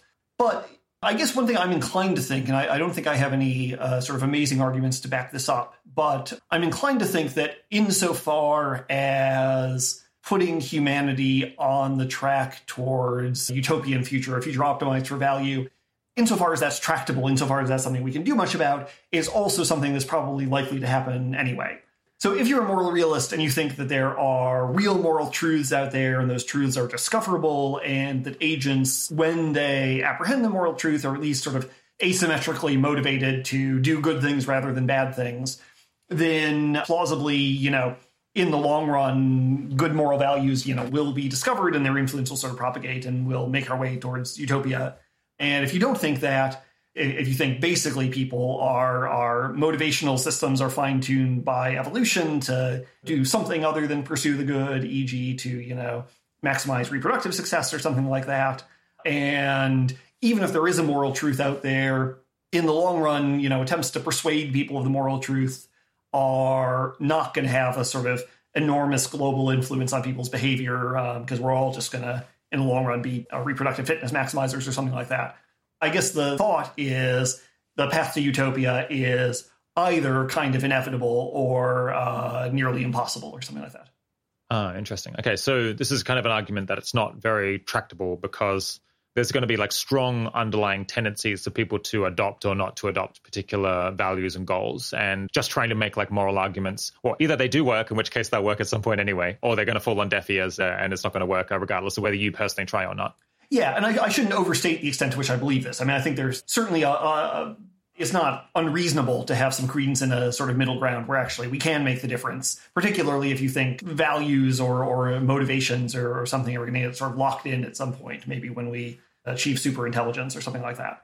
Yeah, I mean, I'm not sure that I find this that intuitively probable. Just, just, just like looking around culturally at different civilizations, uh, different cultural groupings, uh, both like different ones that are around today and different ones that have been around throughout history. It seems like yes, there's like particular things that are in common and are quite unusual not to have. But then you know, with people's kind of discretionary budgets, the kind of ways that they express themselves and express their values, you see quite a bit of variation in what people choose to do with that slack, and it's influenced by you know philosophical arguments as well as you know religion and, and, and culture and like you know tradition and all of that. And so it seems like maybe that stuff is difficult to shift around because that kind of culture is fairly persistent. But in as much as you think that you have a good arguments that have persuaded some people maybe other people will be persuaded if they hear it as well.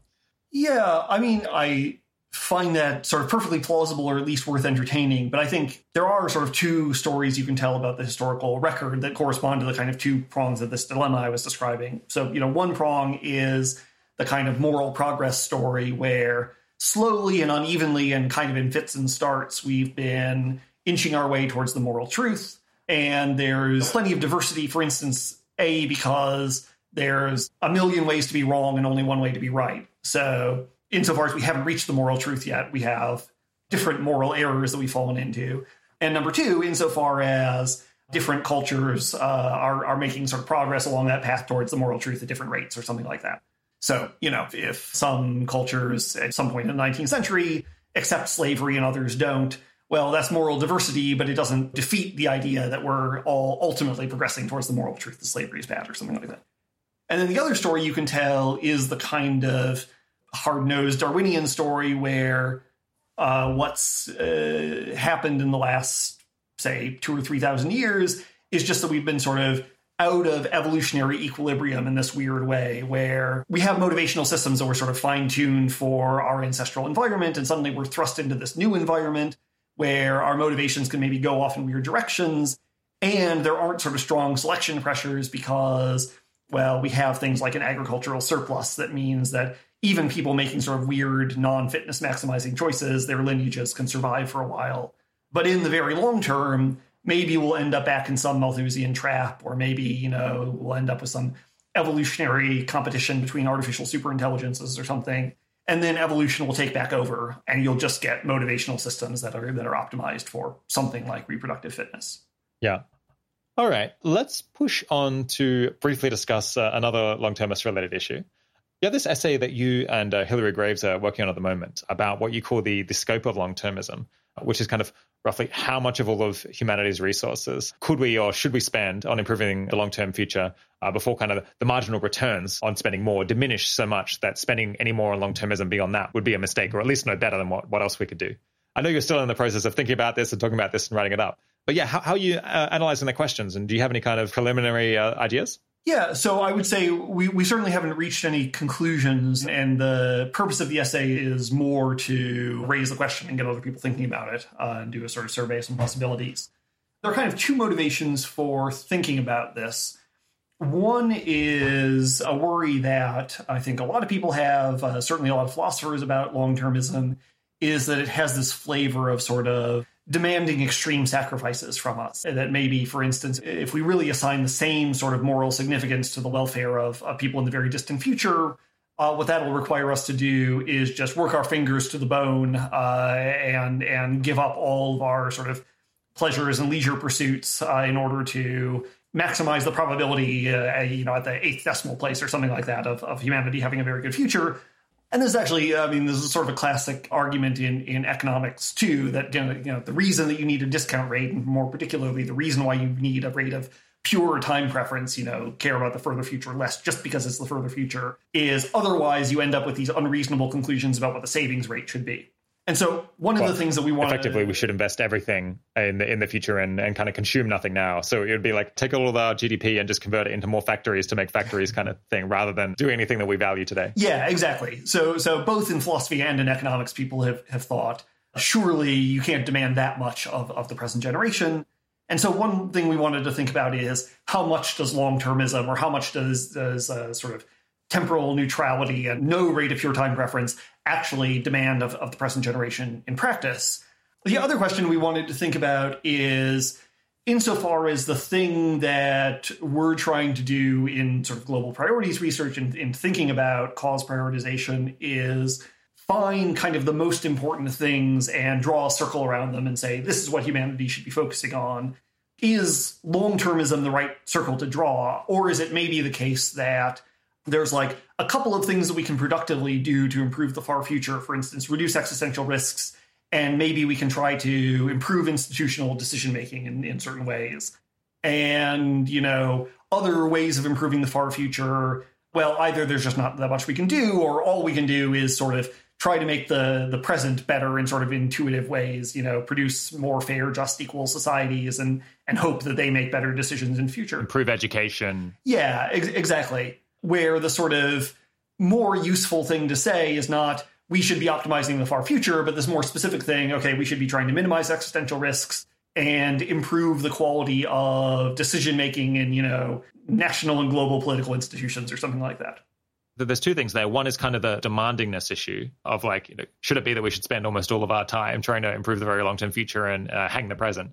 And maybe also it sounded like you were alluding to, to the idea that uh, maybe there might, after you know we've spent some amount of resources doing things that are specifically for the long term future, there might end up being quite a degree of alignment between stuff that makes the long term go well and things that makes the present world go well. Because if the way to figure out how to improve decisions that we'll make in, in the future with the institutions we have is probably just to improve those institutions and make people more reasonable and informed and better able to make decisions now, and then hope that that will carry forward. And so doing things that would make things look better in 100 years or 1,000 years might just end up looking awfully similar to just trying to um, improve how things are being run today. Yeah, exactly. You could think of there being sort of a spectrum between radical long termism and subtle long termism, where radical long termism, for instance, if you sort of really took seriously the idea that it's all about maximizing the growth rate, maybe so that we can sort of start launching our space probes as soon as possible and minimize astronomical waste, get to all the stars before they vanish beyond, the astronomical horizon. And so then the thing that we should be doing right now, the kind of long termist thing to do, as you described, is like making factories to make factories. Every waking moment should be about, you know, launching those first space probes as, as quickly as we can. So that's the kind of the, the radical long termism. And then the more subtle long termism says things like, well, the far future is very important, but we don't know exactly what challenges we're going to face, what choices we're going to have to make. So the best thing we can do right now is try to equip people 50 or 100 years from now to face those challenges and make those choices better. And for instance, one way we can do that is by trying to improve things like social capital and social trust. So, societies where there's a higher level of, of trust have more effective institutions. People are more willing to make sort of sacrifices for the common good. For instance, more willing to wear masks during a pandemic, say. And that just has all sorts of unexpected payoffs um, in all sorts of situations. So, what we should really be doing is, for instance, trying to make existing societies more fair and just and equal in order to improve social trust and social capital. And that's going to have all these downstream payoffs in terms of how we face these sort of unexpected challenges. And there, that's not to say that sort of long termism is false or or that long termism makes no difference in practice, because it might be if we were just thinking about the next hundred years, we should be focused on factory farmed animals or something like that. So maybe sort of thinking about the long term future is shifting our focus between one of the things we might intuitively be doing and, and another but the result is not sort of this crazy demanding. But in a way that's very recognizable. Yeah, exactly. Yeah, yeah, interesting. Do you have any, uh, yeah, uh, kind of preliminary conclusions, or would you like to guess where you might come down on these? Yeah, I mean, that, that, that second thing, I think nothing that I'd, I'd want to call a preliminary conclusion yet. I guess my own intuition is in that subtle long-termist direction that uh, we should we should think of of the future as very important, but also very unpredictable. And that means that most of what long termists should be doing, apart from a few sort of obvious cases like reducing existential risks, is trying to equip the next few generations to make choices better. And that involves mostly, I mean, I think this is a sort of interesting question. You know, if we want people in 100 years from now to respond to challenges better. Are the things that we're going to do to achieve that end mostly things that will make people, you know, between now and then better off? Or maybe we should sort of subject the next you know couple of generations to lots of adversity so that they're you know forced to like build character and and uh you know learn how to confront and maybe we should you know put them all in like hunger game scenarios so that they can survive if uh humanity's on the brink or something.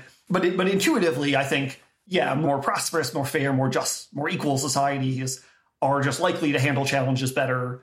And so there's a kind of natural connection between trying to improve our ability to respond to challenges and just trying to improve the lives of, of people alive today and in the near future. I guess the, the kind of natural middle ground view is maybe humanity could spend a trillion dollars each year on stuff that is like quite targeted at the long term, things related to nuclear weapons and dangerous new technologies and building friendships between countries so they don't go to war and things like that. But then, you know, after we've like soaked up all of that learning returns, what's left is like stuff that is extremely recognizable, like trying to get governments to work better and making better decisions and generally making sure that people know what's going on in the world and all this other stuff that we were kind of doing anyway, not maybe quite as much. And we should do a bit more of it uh, but it doesn't look really at all peculiar. Yeah, I think that's right. Although another thought that's worth adding to the mix, and this is this is an observation that I'm stealing uh, at least proximately from from Carl Shulman, is that even that trillion dollars, the the stuff that you're spending on uh, nuclear weapons and, and biological risks and so forth, you know, may not be that difficult to justify from a short-termist perspective. If you're just thinking about the next hundred years, there's already a pretty compelling case for worrying about nuclear weapons and biological risks and even artificial intelligence.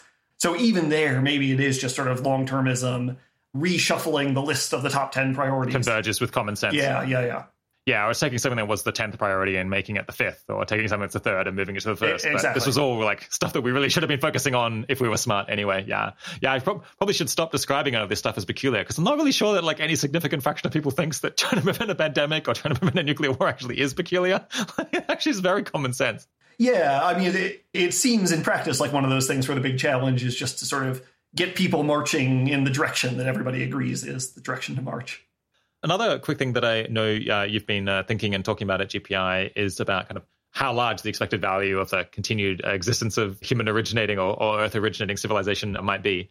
As I understand it, you've been uh, kind of going back and forth uh, in the in the group, looking at like historical trends in how well the world is going and how well we're cooperating and things like that, and maybe also thinking, you know, is there a tendency towards things being good rather than bad because intelligent agents that are kind of capable of dominating a planet are maybe more likely to go out and pursue the goals they have and try to make things better rather than just go out and engaging engaging in wanton destruction that probably probably wouldn't last very long if they were like that.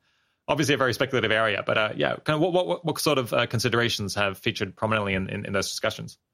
Yeah, I think those two threads that you've identified have probably been certainly among the things that we've been most interested in. There is this kind of outside view perspective that says if we want to form rational expectations about the value of the future, we should just think about the value of the present and look for trend lines over time. And then you might look at, well, for instance, the sort of uh, Steven Pinker stuff about declines in violence, um, or look at trends in global happiness.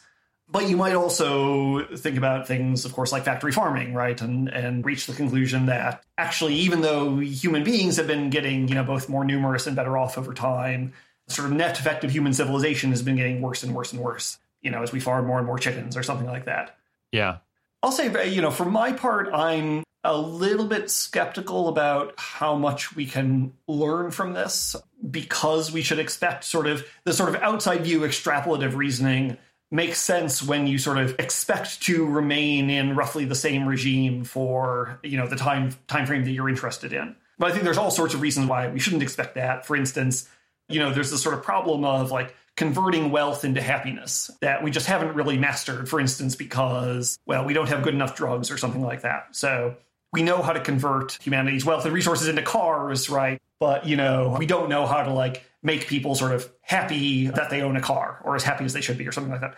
But that's in principle, you know, a solvable problem. Uh, maybe it's just, you know, getting the right drugs or the right kind of psychotherapy or something like that. Uh, and in the long term, it, it seems very, you know, probable to me that we'll eventually solve that problem. And then there's other kinds of cases where the sort of outside view reasoning just looks kind of clearly like it's pointing you in the wrong direction. So, for instance, like maybe the net value of human civilization has been trending really positively. Humanity has been a big win for the world just because we're destroying so much habitat uh, that we're, you know, crowding out wild animals who would otherwise be sort of living lives of horrible suffering. But obviously, that trend line is sort of bounded, right? We can't uh, create, you know, negative amounts of wilderness. And so, if that's the thing that's driving the trend line, you don't want to extrapolate that out to the year a billion or something and say, you know, well, things will be awesome in a billion years. Yeah, I see. Interesting. Like, I, I think it is quite possible perhaps that humanity has overall been negative because of all of the suffering that we've created in factory farming. And, and I guess you know other very negative places perhaps like prisons there's an enormous amount of suffering. And in these like you know very specific locations that that's enough to outweigh the broader like mild good that the rest of us get But then you would have to extrapolate that just like if you do this extrapolation, you're going to end up assuming that, you know, in a thousand years' time, we're just going to have like a thousand times as many animals or something like that in factory farms, which just seems like extremely improbable given that it's such an already borderline outmoded technology. So why on earth would you project that forward all that way? Right, exactly. So the overall trend line is being driven by this sort of one phenomenon where that one phenomenon could just easily go away in 100 years, maybe for just boring technological and economic reasons. Yeah, again, it seems like extrapolating too far out in the future, to me at least, looks like a mistake. Yeah. And what, what do you think of the idea that, uh, you know, we should. Uh, think that agents that are smart enough to uh, to, to, to exist in, in huge numbers probably also are smart enough to kind of satisfy their preferences and and maybe do things that are that are moral rather than just things that are randomly good and bad. Yeah, so I think there's sort of two possible arguments there, right? One is the idea that agents generally tend to pursue their own good, and the universal good is just something like the sum of individual goods. And so if maybe, you know, my actions tend to promote my good and just be neutral for everybody else's good, and similarly for everybody else, you know, all else being equal, you would expect the future to be good rather than bad because each agent individually tends to make their life good rather than bad and maybe if we're you know sufficiently good at communicating and coordinating and maybe as we get more intelligent we'll be able to bargain and trade more and more efficiently then maybe a you know a civilization full of self-interested agents could you know do all right yeah yeah yeah that relies on some assumptions for instance that you sort of remain in a situation where there's something like kind of parity of power between most of the individuals you're thinking about you know or maybe we shouldn't say remain in that situation because we were just talking about factory farming, right? That's an example of maybe the sort of human economy. Uh, you have a bunch of agents who are each mostly self-interested, but they're you know constrained by other people's ability to do them harm or something, or constrained by a legal framework that they've all agreed to, and that means that they're collectively able to reach efficient outcomes. But then there's this other set of beings who are just sort of totally powerless, and you know even if we're they get screwed. Yeah, ex- exactly. And so maybe the future will be like that. And so the fact that we're all pursuing our own good is no guarantee that things will turn out well from the point of view of the universe. But then there's this other thought that maybe we have some some general motivation to pursue not just our own good, but the good. One way of thinking about this is maybe there's something sort of natural about empathy, or at least something more natural about empathy than empathy is in some sense more natural than sadism. And certainly if you think that that tendency to care about the interests of other beings and their welfare, that that becomes sort of stronger over time, and and maybe we become you know our moral circle expands, and maybe as we get uh, richer and better able to satisfy our own needs, we're more able to turn our attention to other people's needs. Then that would be a reason to think maybe more generally or more robustly that the future will be good. But I do find this sort of, I mean, I think there's something sort of paradoxical about this because on the one hand, it seems very strange to think that there is such a thing as the good. Uh, there are real values out there and they're sort of knowable but there is no asymmetric tendency to you know it's like just as possible to end up in, in, a civilization where like most people are actively motivated to pursue the bad instead of the good right it just, it just seems sort of intuitively obvious yeah. that there is such a thing as the good that we have some asymmetric tendency to pursue the good rather than the bad and on the other hand if you sort of put on your hard-nosed scientist hat that just feels crazy that there would be this well, you can imagine motivational systems that are kind of optimized for anything. You can imagine an agent with any utility function you want, a reinforcement learning agent that has whatever conceivable reward function that they're optimizing for. So why should there be sort of written into the universe this uh, law that you know more agents tend to be motivated this way than the other way? Yeah, I guess we need to bring in the evolutionary psychologists. Yeah, yeah. This actually like very nicely leads into the next section, which is going to be about moral uncertainty, which has uh, been one of your uh, main research interests over the years. We've talked about it a couple of times on the show, but yeah, can you just quickly recap what is the problem of moral uncertainty?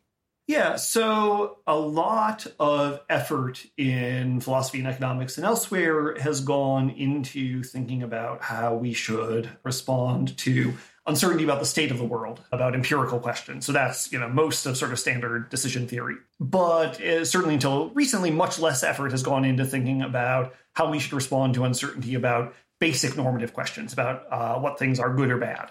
So when people talk about moral uncertainty in, in, in this context, in this literature, what they mean is uncertainty about those kind of fundamental value questions. You know, is the good that we should be pursuing is it happiness or preference satisfaction or human perfection or something like that? Justice. Right.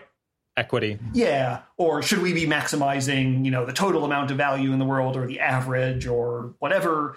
In roughly the last 20 years, philosophers have really started to take this seriously and try to extend sort of standard uh, theories of decision making under empirical uncertainty to fundamental moral uncertainty. And then also started sort of having this debate about whether you should actually do that and, and, and whether moral uncertainty is the thing that we should care about in the first place. Yeah. Two angles that people come at this puzzle with are uh, called externalism and internalism. Can you explain uh, what those two views are and, and how they relate to moral uncertainty? Yeah, so uh, unfortunately, internalism and externalism mean about 75 different things in, in, in philosophy. um, but so this particular internalism yeah. externalism distinction was, was coined by a philosopher named Brian Weatherson. Well, the, the, the way that he conceives the distinction, or, or uh, maybe my uh, paraphrase of, of the way he conceives the distinction, is basically um, an internalist is someone who says normative principles, ethical principles, for instance, only kind of have normative authority over you to the extent that you believe them, right? So maybe there's an ethical truth out there, but you know, if you justifiably believe some other ethical theory, right, some some false ethical theory, well, of course the thing for you to do is go with your normative beliefs, right? Do the thing that you believe to be right. Where externalists think at least some normative principles, maybe all normative principles, have their authority kind of unconditionally. It doesn't depend on your beliefs. So, for instance, if, well, trolley problem, for instance, right? Should I kill one innocent person to save five innocent people? Uh, you know, the internalist says, suppose the right answer is you should kill the one to save the five, but you've just like read a lot of Kant and Foot and Thomson and so forth, and you become very convinced, maybe in this particular variant of the trolley problem at least, that you know the right thing to do is to not kill the one and, and let the five die. Well, clearly there's some sense in which you should do the thing that you believe to be right, because what other guide could you have other than your own beliefs? Versus the externalist says, well, if the right thing to do is kill the one to save the five, then that's the right thing to do. What else is there to say about it? Yeah. Can you tie back what those uh, different views uh, might imply about how you would resolve the issue of uh, moral uncertainty? I mean, the, the externalist, at least the sort of most extreme externalist, basically says there is no issue of moral uncertainty. So what you ought to do is the thing that the true moral theory tells you to do. And it doesn't matter if you don't believe the true moral theory, or you're uncertain about it. And the internalist, of course, uh, is the one who says, well, no, like if you're uncertain, you have to account for that uncertainty somehow. And sort of the most extreme internalist is someone who says that whenever you're uncertain between two normative principles, you need to go looking for some sort of higher order normative principle that tells you how to handle that uncertainty. So, what are the problems with those perspectives? And uh, I guess, yeah, which one do you ultimately find more compelling? So, the objections to externalism uh, usually sort of start from just appeal to case intuitions that, well, look, uh, suppose that actually it's permissible to eat meat, but I have a you know 80% credence on the basis of really good arguments that it's morally wrong. Clearly, there's something defective about me if I go ahead and do this thing that I believe to be probably seriously wrong or something like that. You can also describe these cases where, for instance, what, what are called Jackson cases in the literature, where uh, I know for sure that either A or B is sort of objectively morally the best thing to do, but both of them carry a lot of risk. And there's this other option C that's nearly as good as A according to the theory that says do A, and nearly as good as B according to the theory that says do B. And so it just seems, you know, really intuitive and this is what like expected value reasoning would tell you that you should hedge your bets and choose C to sort of minimize your expected shortfall or something like that. So that's one argument. Another argument is just to say, well, most most people who describe themselves as as externalists in this literature still think that people's empirical beliefs make a difference to what they ought to do if I think that this coffee cup might be poisoned, even if it in fact isn't, I nevertheless shouldn't drink from it. I shouldn't offer it to you. Right. So, so clearly my empirical beliefs and uncertainties make a difference to what I ought to do. And then there's a sort of burden of proof on the externalist to explain what's the difference between our empirical beliefs and our, our moral beliefs. I guess someone could try to reject that and say, if the coffee isn't poisoned, then you should drink it, even if you think that it is poisoned. But then there's something that's kind of obtuse about that answer. It's like, okay, well, all right, I agree in some sense that's true, but like you're not really grappling with the situation in which we really find ourselves in in the real world. So what is the point of this kind of deliberately point missing statement? Yeah, I mean, the way that I think about this is in any of these cases, or in uh, so for instance, the like uh, classic kind of empirical Jackson case where there's a doctor trying to decide whether to treat a patient and she doesn't know which condition the patient has, right? And there's one drug that would perfectly cure condition one, another that would perfectly cure condition two, but they're both sort of fatal if if the patient has the other condition.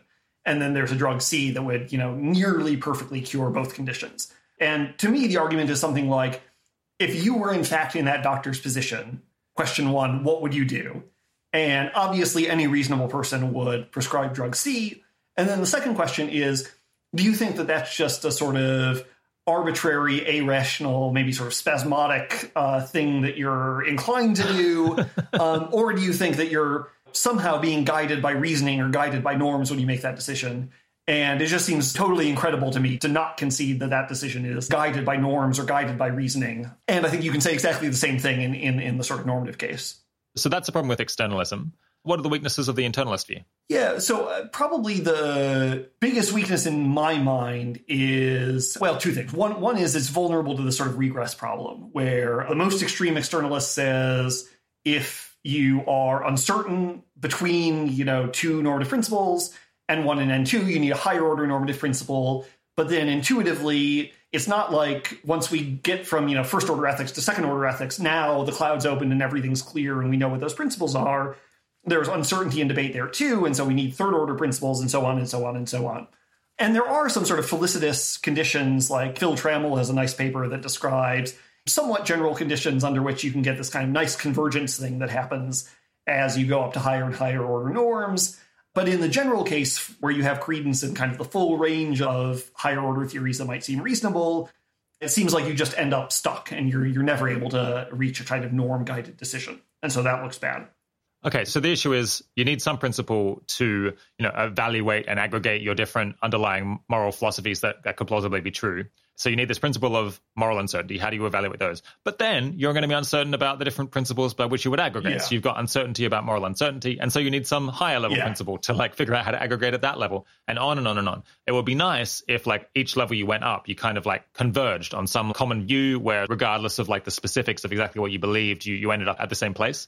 And I guess an alternative thing would be that you just got to some like bedrock level where there was like no more uncertainty. And, and at that stage, you could just say, well, now you just should do the thing that the correct theory says and, and you would stop the regress that way. But it's possible that neither of those two escape hatches is available. Yeah, exactly. Maybe nobody, as far as I know, has thought about like 11th order meta norms. But maybe once we get up to the 11th order norms, it'll just be obvious what the true 11th order norm is and we can, we can stop. But that doesn't seem particularly plausible. So that's kind of the negative argument against internalism that leads you into this regress. And then I think there's a sort of positive argument for some kind of externalism, which which says roughly, okay, well, you know, what is the question we're asking here? Maybe we're asking what's the rational thing to do under uncertainty in general. And what we want is some theory, some criterion of rationality that says, you know, a choice is rational if and only if phi, where phi is some formula that might make reference to the agent's beliefs, might make reference to all sorts of things, but that's the sort of criterion for whether you're being rational. And then whatever that theory is, whatever the content of phi is, you can imagine an agent who doesn't believe that theory, doesn't believe that that's the criterion of rationality, but nevertheless, insofar as that is the theory of rationality, well, that's the theory of rationality, right? You're rational if and only if phi, whether or not you believe that you're rational if and only if phi. So that's just say if there's any kind of true theory at all about this normative concept we're investigating, at some point it has to be a theory that you could disbelieve, but nevertheless it still applies to you. Yeah, what, do you make of this regress problem? Is that like a serious problem, or, or might there be a resolution that will allow us to be internalists to, to some degree? Yeah, I have a paper under review on this exact question where the place that I come down is is what I describe anyway as a kind of moderate form of externalism. So roughly I think that the question we're interested in is how to respond rationally to uncertainty.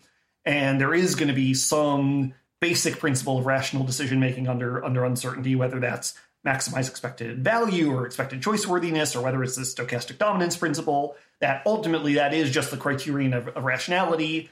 And if you don't believe it, nevertheless, is the criterion of rationality that applies to you. But that still allows that what you ought to do depends on your beliefs about your reasons, including your beliefs about the sort of value of the possible outcomes of your options, and those those beliefs or your uncertainty that depends not just on your empirical uncertainties, but also on your sort of first order moral uncertainties. So, so basically, where I end up is saying, you know, rather than what what the the sort of extreme externalists want to do and just say empirical uncertainty, yes, normative uncertainty, no.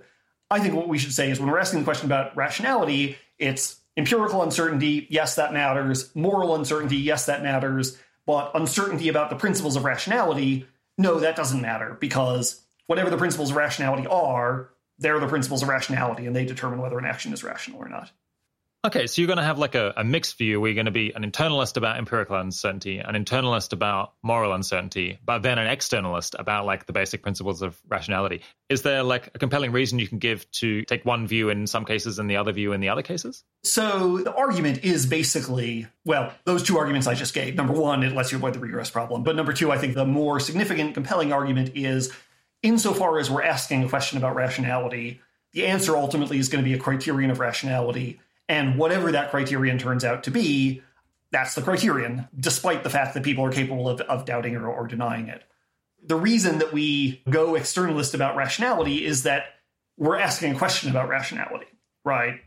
Rather than, you know, if the question you're asking is which option will produce the most value, then yeah, you know, the, the, that's an externalist question. Yeah, right, right. So, so that question it doesn't depend on your beliefs at all, right? It just depends on what the true moral theory is and the true state of the world. But when we're asking a question about rationality, that just depends on the true theory of rationality plus what the true theory of rationality says is is sort of part of the criterion, which is your beliefs, probabilities about empirical questions and normative questions.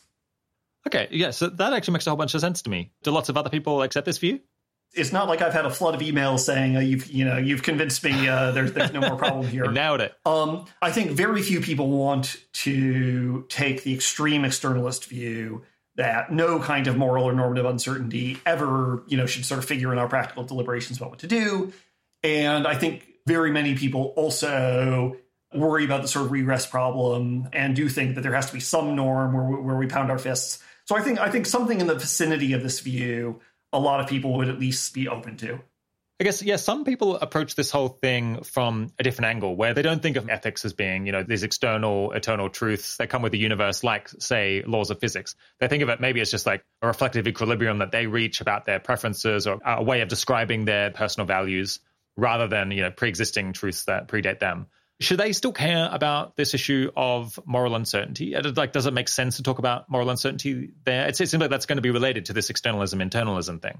Yeah, I think that's right. So there's, I mean, kind of a couple ways of, of taking that attitude. So one option is to be what's called a, a non cognitivist about metaethics, where you think that ethical judgments actually just aren't claims about the world at all. You know, not claims, for instance, that some actions have a property of objective rightness, rather they're ways of expressing attitudes, for instance. So, like the very simple kind of hackneyed version of this view says, when I say that giving to the poor is right, that's really just another way of saying, hooray for giving to the poor. And if I say that kicking puppies is wrong, that's just another way of saying, boo, kicking puppies.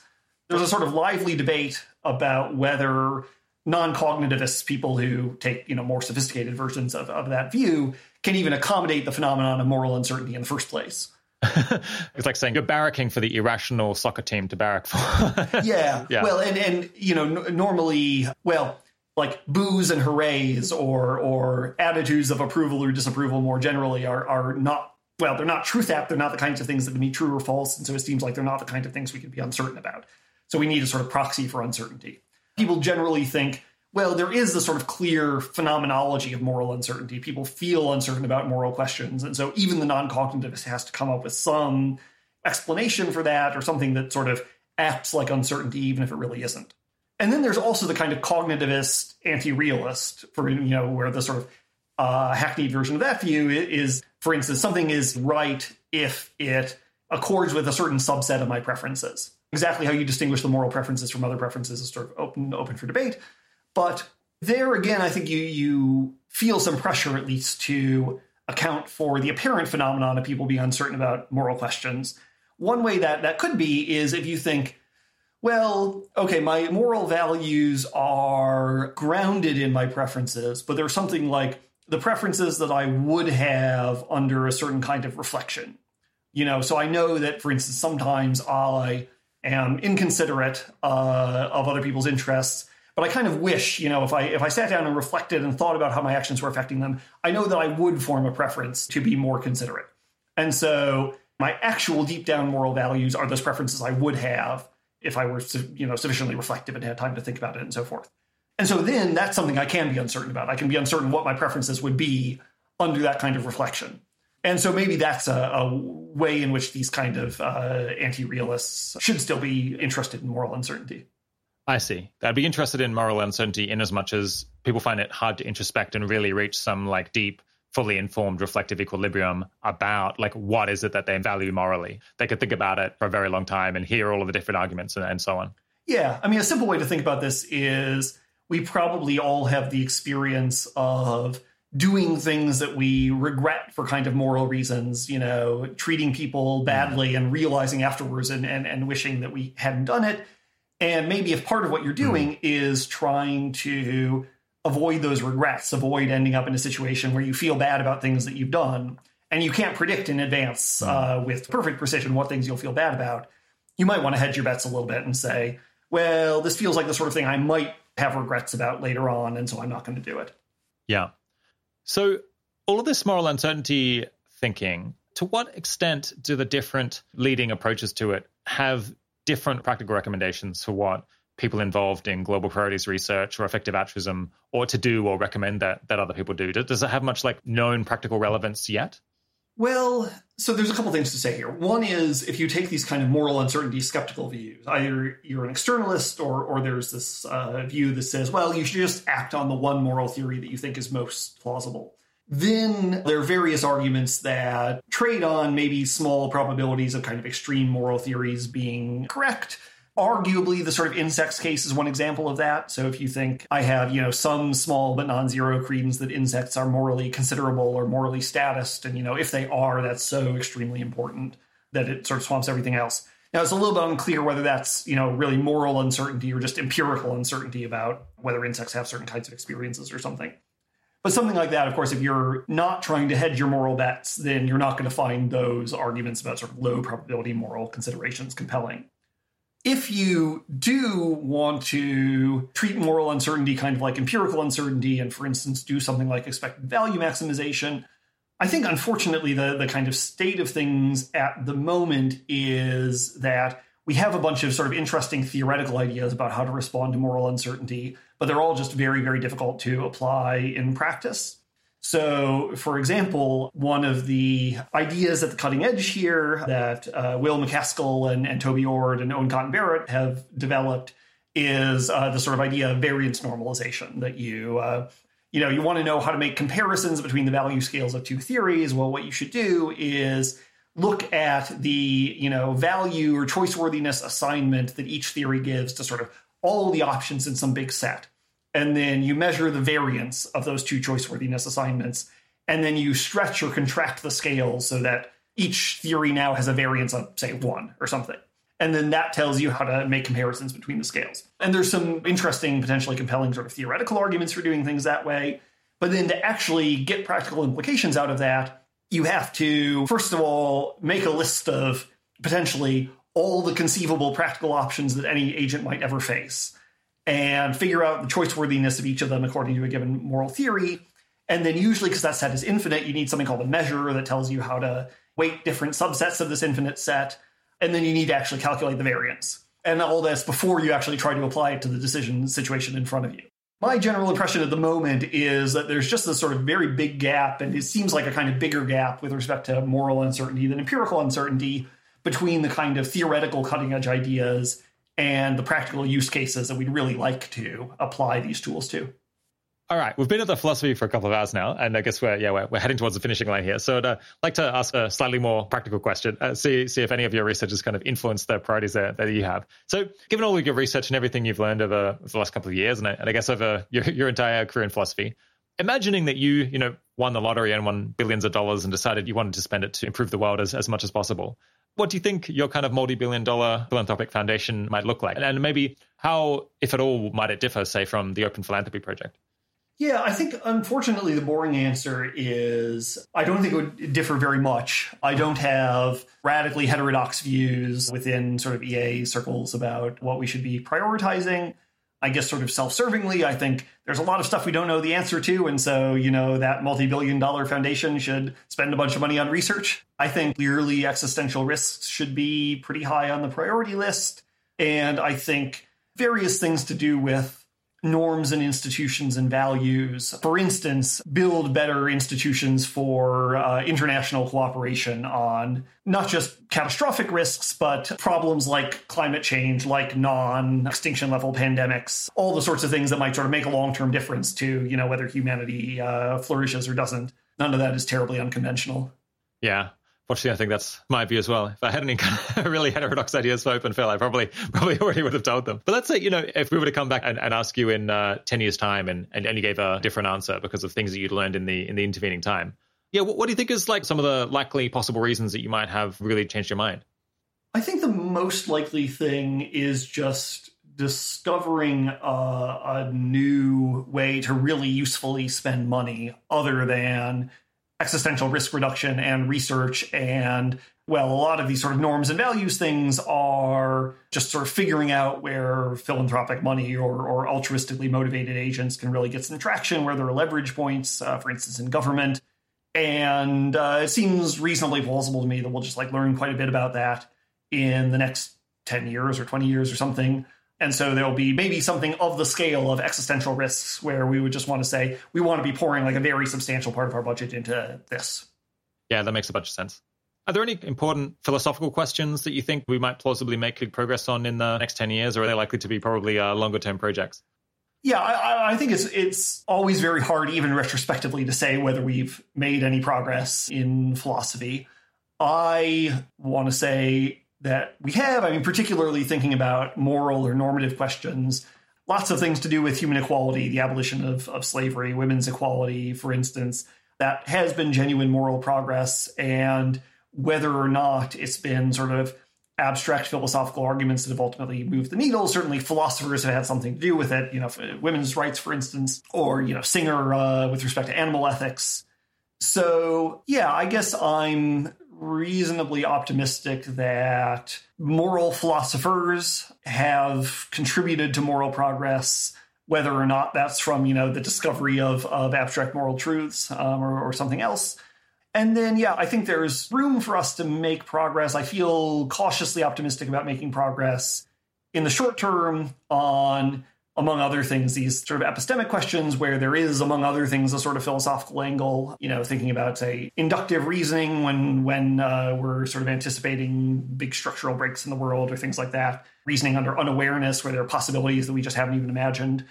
So yeah, I, am I'm optimistic about progress there, and then in the longer term, maybe making uh, philosophical progress on things like consciousness and being able to really answer questions like what are the, the, the physical or functional sort of substrates of experience and being able to say for sure whether insects or or simple artificial intelligences or or whatever have experiences.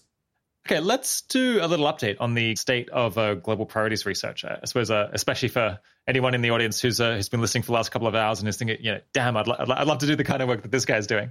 How is the field of global priorities research progressing? I think a couple of years ago, it was kind of a, a new name for an agglomeration of different research uh, agendas, and the number of people involved was was really pretty small. But my impression is that the number is, you know, really uh, growing in, in leaps and bounds. Is, is that right?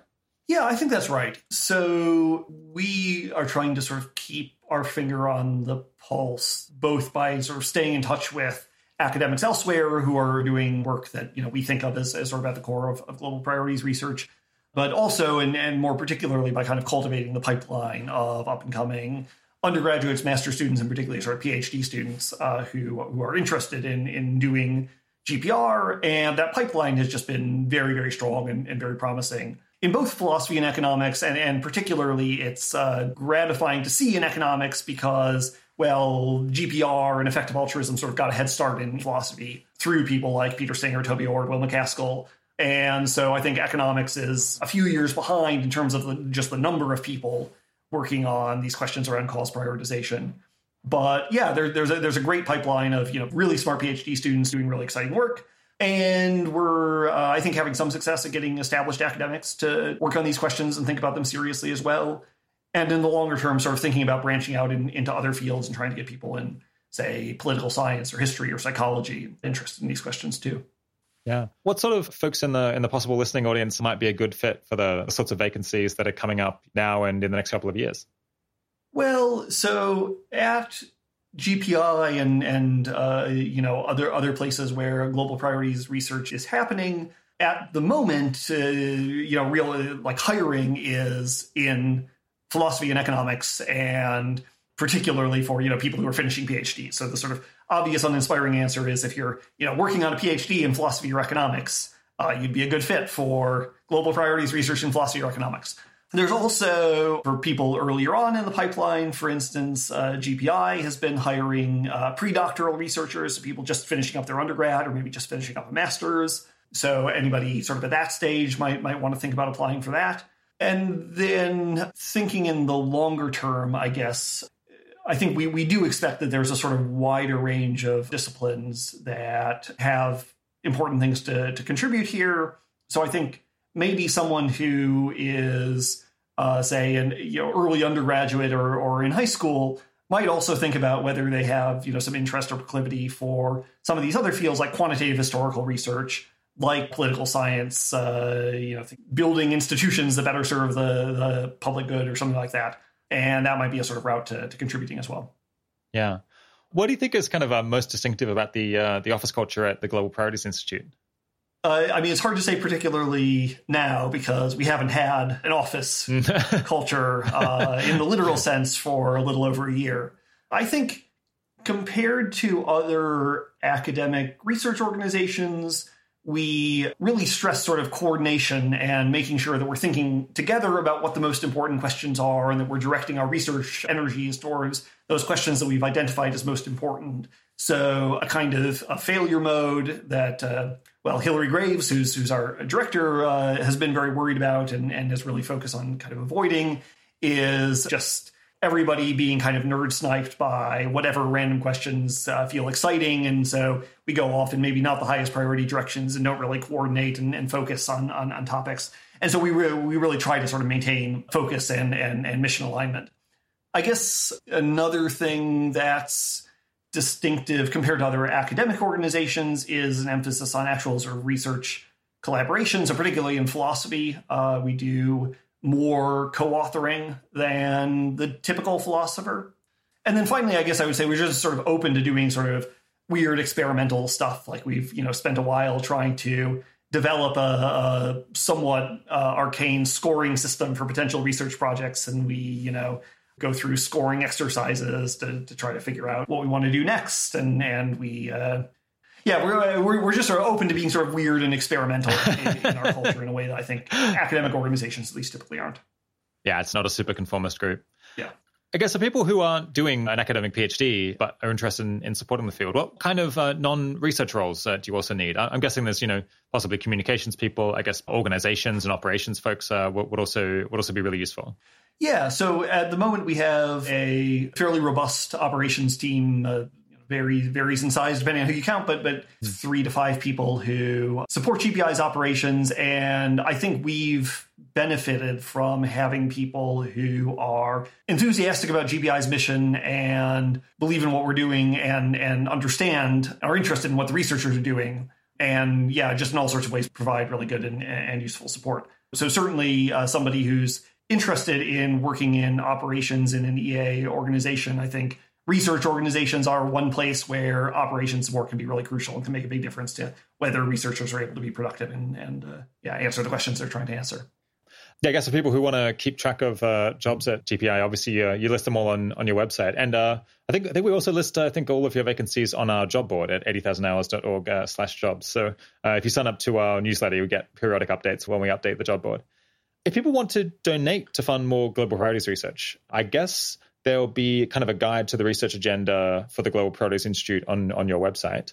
Are, are there any other options that people should possibly uh, have in mind if they're scouting out different opportunities? Yeah, so I mean, you can donate directly to GPI, and of course, uh, we'd, we'd be very happy if people choose to do that. You can also donate to the EA Long Term Future Fund, which, if I'm not much mistaken, uh, funds global priorities research, among other things.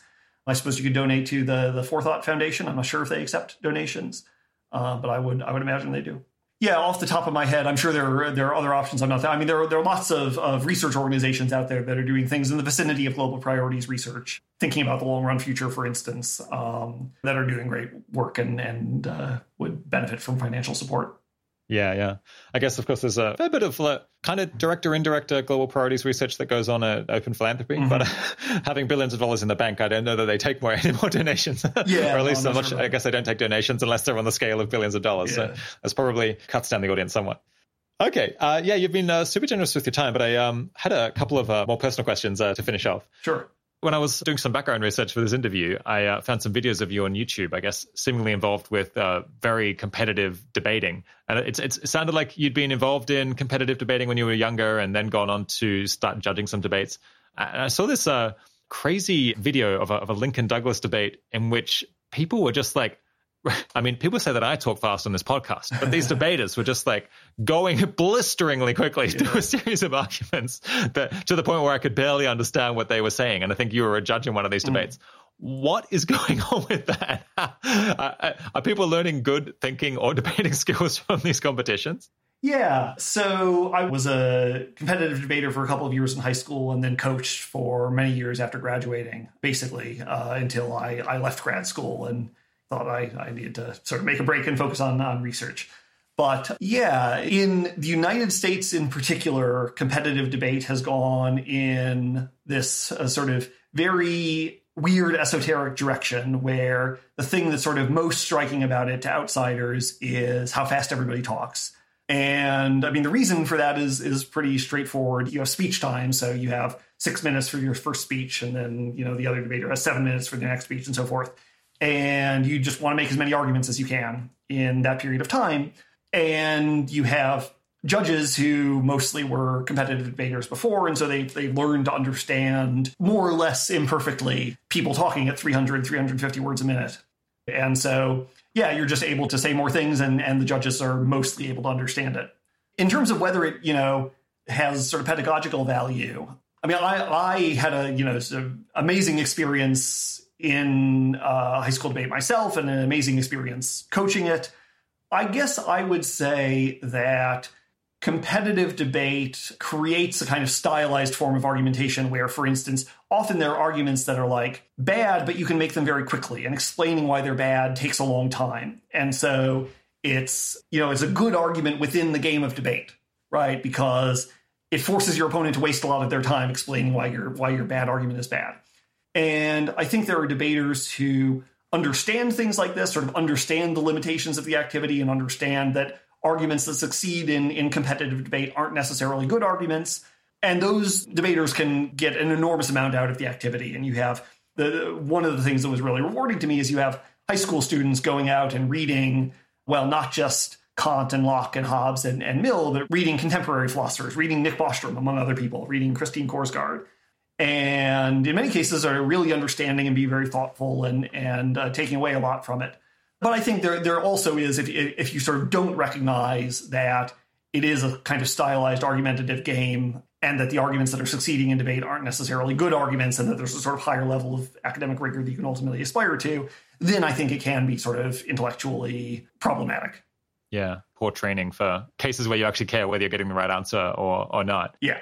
It seems like a weakness of the scoring system that you get lots of points by just like really quickly kind of mumbling out arguments that aren't super persuasive necessarily.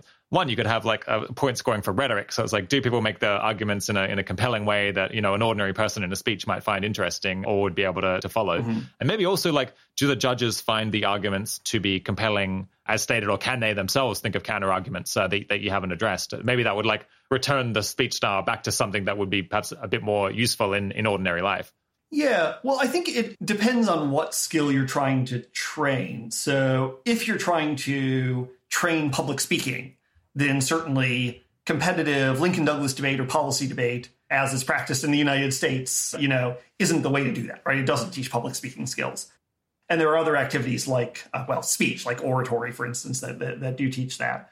If you're trying to teach argumentation, well, then the fact that we sort of don't care how rhetorically elegant or, or, or, persuasive a debater is sort of serves that goal, right? Because, you know, we only care about the arguments. And there's a sort of norm that a lot of debaters accept, uh, or a lot of judges accept, of kind of non intervention that I think this is a bad argument, but it's the job of the other debater to explain why it's a bad argument. I'm not going to sort of step in and, and, and say that it's a bad argument.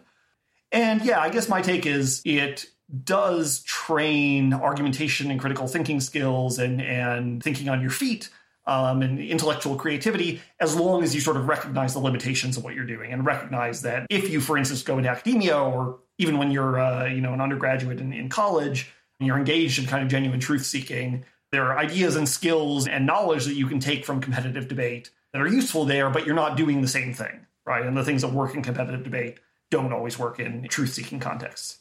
Yeah.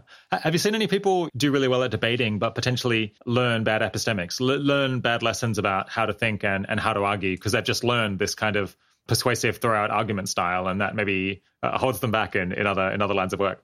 Yeah, I guess I would say the thing that I've more commonly seen is people who are very good at the game of debate and just aren't particularly sort of interested in the actual issues that are being debated or you know maybe they they sort of learn some some philosophy for instance because they need it to, to win debate rounds but they're just not that that interested in philosophy. And you know if you're if you're not interested in the subject matter intrinsically then you're just not going to become good at thinking about it and then there certainly are people who sort of learn things in a superficial way for debate purposes and don't immediately recognize the limitations of what they learned or, or how superficial their their understanding is but i think there are there are also plenty of people who yeah, really do find the, the, the questions that, that they're debating uh, sort of genuinely interesting and do want to go and, and, and, and learn and think about those questions independently of just trying to win debate rounds. Okay, I'll uh, I'll stick up a video to uh, a, a, link to that video if people want to see the extremely fast speaking uh, debate style. I hadn't seen that one before, despite despite doing debating at, at high school myself. Just another question I was gonna, I wanted to ask before we finish. Yeah, what is your favorite or perhaps like funnest philosophical problem or thought experiment? Maybe one that doesn't necessarily have anything in particular to do with global priorities research.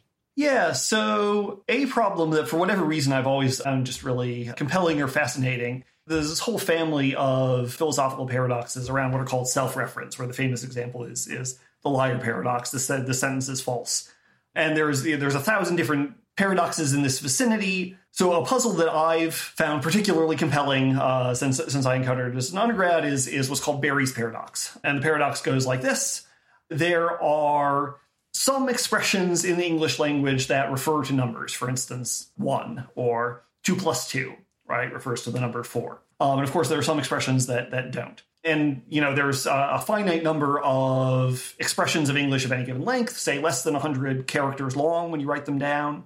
And so there's a finite number of, say, natural numbers that can be referred to by English expressions less than 100 characters long. So now consider the following number the smallest number not named by any English expression of fewer than 100 characters. There should be some such number, right? We can, you know, one, okay, we can name that in less than 100 characters, two, and so forth, right? But we're eventually going to encounter one that you can't name uh, in fewer than 100 characters. Except that expression, or at least the sort of original Berry version of it, the smallest natural number not named by any English expression of fewer than 100 characters, is only 93 characters long. uh, and so, in fact, there must be the smallest number not referred to by any English expression of less than 100 characters, but also that very number is referred to by an English expression of, of uh, less than 100 characters, namely that expression that I just gave. So, so that rules out that one. But then what about the next higher one? That's now the new one that will be referred to by this. yeah, I guess, but but then that's out, right? If that's what that you know ninety three character expression yeah. so so yeah, I, I, can't say exactly why, but but you know among all the sort of self reference paradoxes, that's the one that always just sort of blew my mind. We'll uh, we'll stick up a link to uh, maybe a Wikipedia article or, or, or another page about that self reference paradox and, and, maybe some others as well. All right, uh, my guest today has been uh, Christian Tarsney. Uh, thanks so much for coming on the eighty thousand hours podcast, Chris. Thanks, Rob. Just in case you don't know, uh, we at 80,000 Hours have an email newsletter, uh, which you could potentially find useful. Uh, if you sign up to that, we will notify you when we update our job board, uh, which lists hundreds of potentially uh, high impact job vacancies, uh, as well as stepping stone roles that might help you have more impact in future. Of course, uh, the earlier that you find out about those uh, those new opportunities, the less likely you are to miss an application deadline for a role that you'd really love to get. We'll also email you about our new research uh, into potentially pressing problems and ways to solve them uh, as that work comes out. Emails go out to the list about two or three times a month, so it's not exactly overwhelming. You can join by putting in your email at 80000hours.org slash newsletter. And if you've listened all the way to the end of an episode uh, this intense, uh, you seem like exactly the kind of person who would enjoy being on the list. All right. Uh, the 80,000 Hours podcast is produced by Keiran Harris. Audio mastering for today's episode was by Ryan Kessler. Full transcripts are available on our website and made by Sophia Davis Vogel. Thanks for joining. Talk to you again soon.